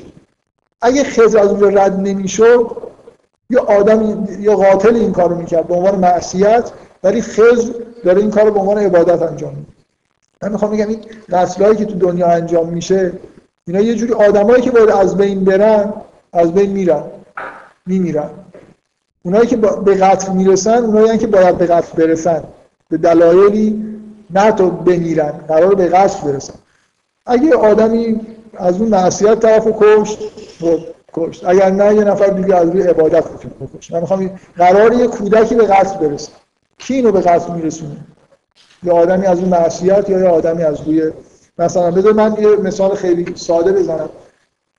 در مورد جنگایی که اتفاق میفته تا قرنها خداوند وقتی یه قومی رو می‌خواست از بین ببره طوفان میومد مثلا فرض کنید یه زلزله عظیمی میومد یه قومی از بین می‌رفت. الان دیگه مدت از این اتفاقا نمیفته چون به اندازه کافی موجوداتی هستن که این کار رو انجام بدن. یعنی شما حتی تو قرآن به این اشاره می‌بینید که مثلا میگه اگر بعضی از ناس رو به بعضی دیگه دفن نمی‌کردیم اتفاق بعضی تو زمین میافتاد. یا مثلا در مورد بنی اسرائیل میگه که یه قومی رو میاریم شما رو مثلا تحت شما مثلا تارومار کنن. یه همچین چیزایی. اینکه وقتی جنگ مثلا تا پنج قرن قبل تو اروپا یه دفعه تاون میومد همه میمردن. تو قرن بیستم دو بار جنگ جهانی اول و دوم شد و همه همون فرق یه مردن دیگه برای یه در جنگ کشته شدن. اینکه اتفاقایی که تو دنیا میفته حتی در نتیجه معصیت یه جوری وقایعی که اتف... نهایتا تحقق پیدا می‌کنه وقایعی که اصطلاحا حق یعنی باید اتفاق بیفتن وقتش شده که اینجوری بشه. حالا اینکه آدما مثلا فرض کنید هیتلر مثل خزر این کار رو داره انجام میده جنگی رو شروع می‌کنه توش یه میلیون نفر بمیرن مثلا در وصل به عالم بالاست و داره عبادت می‌کنه یا اینکه آدم احمقیه که فکر می‌کنه داره مثلا برای قوم نجات به دلایل شیطانی مثلا این چیزای چرت و پرت تو ذهنش هست و داره این کارا رو می‌کنه. اصل این کار در واقع نشانش به نظر تو خود کار ابلیس. این position position ضروریه در کنار انسان. وجود داشته و ابلیس با نهایت این در واقع تمام این حرفایی که ابلیس به عنوان مخالفت داره می‌زنه که من پوست اینا رو می‌کنم من میام اینا رو مثلا هر کاری که بتونم می‌کنم این مثل اینه که یه نفر بگه که با نهایت خضوع بگه که من تمام سعیمو برای اینکه position خوب اشغال بکنم برات انجام میدم. یعنی ابلیس می‌تونست با تمام وجود در راه خدا مثلا این کارا رو انجام بده. حالا داره با, تم... با تمام وجود داره کار می‌کنه. از روی نفرت از روی حسد. که نی... یعنی فقط مثل اینه که نیتش فرق می‌کنه. معصیت کردن بعد من می‌خوام برگردونم به همین که غایب شدن خداوند یعنی چی؟ مثلا غیبت خدا وجود نداره. فقط آدما می‌تونن به خداوند توجه نکنن. معصیت هم همینجوری. یعنی من من می‌تونم در واقع توجه به خدا نکنم حالت اسیان به خودم بگیرم نیت های پدید داشته باشم. ولی اینکه فکر کنم می‌تونم در عالم مثلا یک کارهای انجام بدم که این کارها خارج از خواست خداوند ناحقه. چیز غیر حق توی دنیا اتفاق نمیفته من به من وقتی داستان می‌خونم در مورد ابلیس به همچین احساسی می‌رسم که دقیقا کاری که داره می‌کنه یکی از ضروریاته. یعنی وجود یه شیطان در کنار انسان موجودی که گمراه کننده باشه در واقع به انسان دروغ بگیرد دروغ یاد بده این جز ضروریاته و فکر می‌کنم به اندازه کافی هم تو قرآن اشاره به این هست که چرا این position باید وجود داشته باشه. من, من جلسه آینده رو امیدوارم با این موضوع شروع بکنم که از تو خود چرا یه پوزیشنه چرا شیطان باید وجود داشته باشه؟ چرا به نفع انسانه؟ در واقع جز ضروریات در کنار انسان که حتما یه موجود دروغگویی که حالا به هر نیتی داره سعی خودشون می‌کنه که انسان گمراه بکنه در کنار انسان ضروری بوده. و من می‌خوام بگم چه فایده شیطان برای ما داره در خلاف نیت خودش چه حسنی داره و از این نه شخص ابلیس ولی از این پوزیشنی که اشغال کرده من در فدی می‌خوام تعریف کنم. بفهم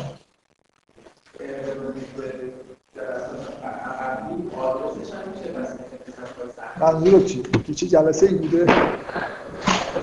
آها آدرسش رو من نمی‌دونم. یه نفر بنویس. بفهم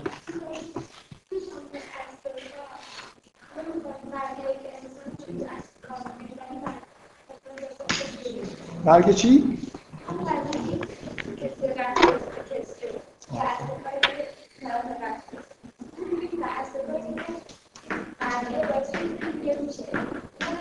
باعث, باعث چه چیز دیگه میشه؟ یه چیز دیگه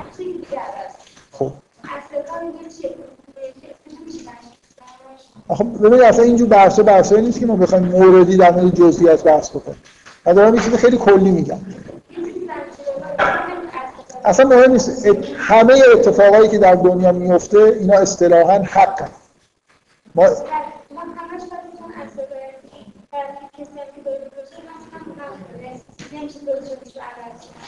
من, من می‌خوام بگم که شما یه اتفاقی که دنیا میفته معصیت ها در حد نیت های ما هستن. نه در حد وقایعی که تو دنیا داره اتفاق میفته. یه آدمی به در یه, یه قومی همونطوری که قوم نوح در اثر طوفان از بین می‌رفت مثلا فرض کنید در اروپا به دلایلی خداوند می‌خواد این آدما رو از بین ببره. جنگ اتفاق میفته من میگم اینکه حالا چه اتفاقی در حاشیه‌اش میفته همونطوری که وقتی مثلا یه زلزله میاد یه زلزله مثلا در یه قومی رو از بین می‌برد و بله خب خیلی اتفاقای جانبی هم میافتاد سلسله وار. اینا اصلا اینا همه در واقع چیزای شما وقتی که من می‌خوام اینجوری بهتون بگم. وقتی یه زلزله میاد و یه قومی از بین میره شما احساس می‌کنید که مثلا فرض کنید خداوند زلزله فرستاد مثلا یه بلای آسمانی نازل کرد قوم لوط از بین رفت. یا طوفان فرستاد قوم نوح از بین رفت. من می‌خوام بگم جنگام همون کارو دارن انجام میدن تو دنیا. یعنی خارج از اراده خداوند نیستن. وقتی یه قوم از بین میره ببین اصلا کلا چیز خیلی بدی یه آدم وقتی میمیره خداوند در واقع بخواد که بمیره. اصلا مرگ دیگه جزو بدیهیات از نظر دینی مطلقا به طور تصادفی اتفاق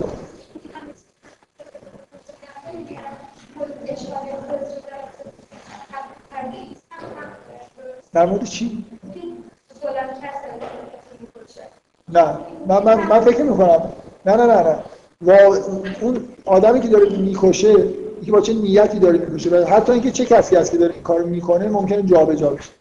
وقایعی که اتفاق میفتن اینکه اون پوزیشنی نگاه کنید یا آدمی قرار یا آدمی این آدم رو قرار توسط یه آدم کشته بشه.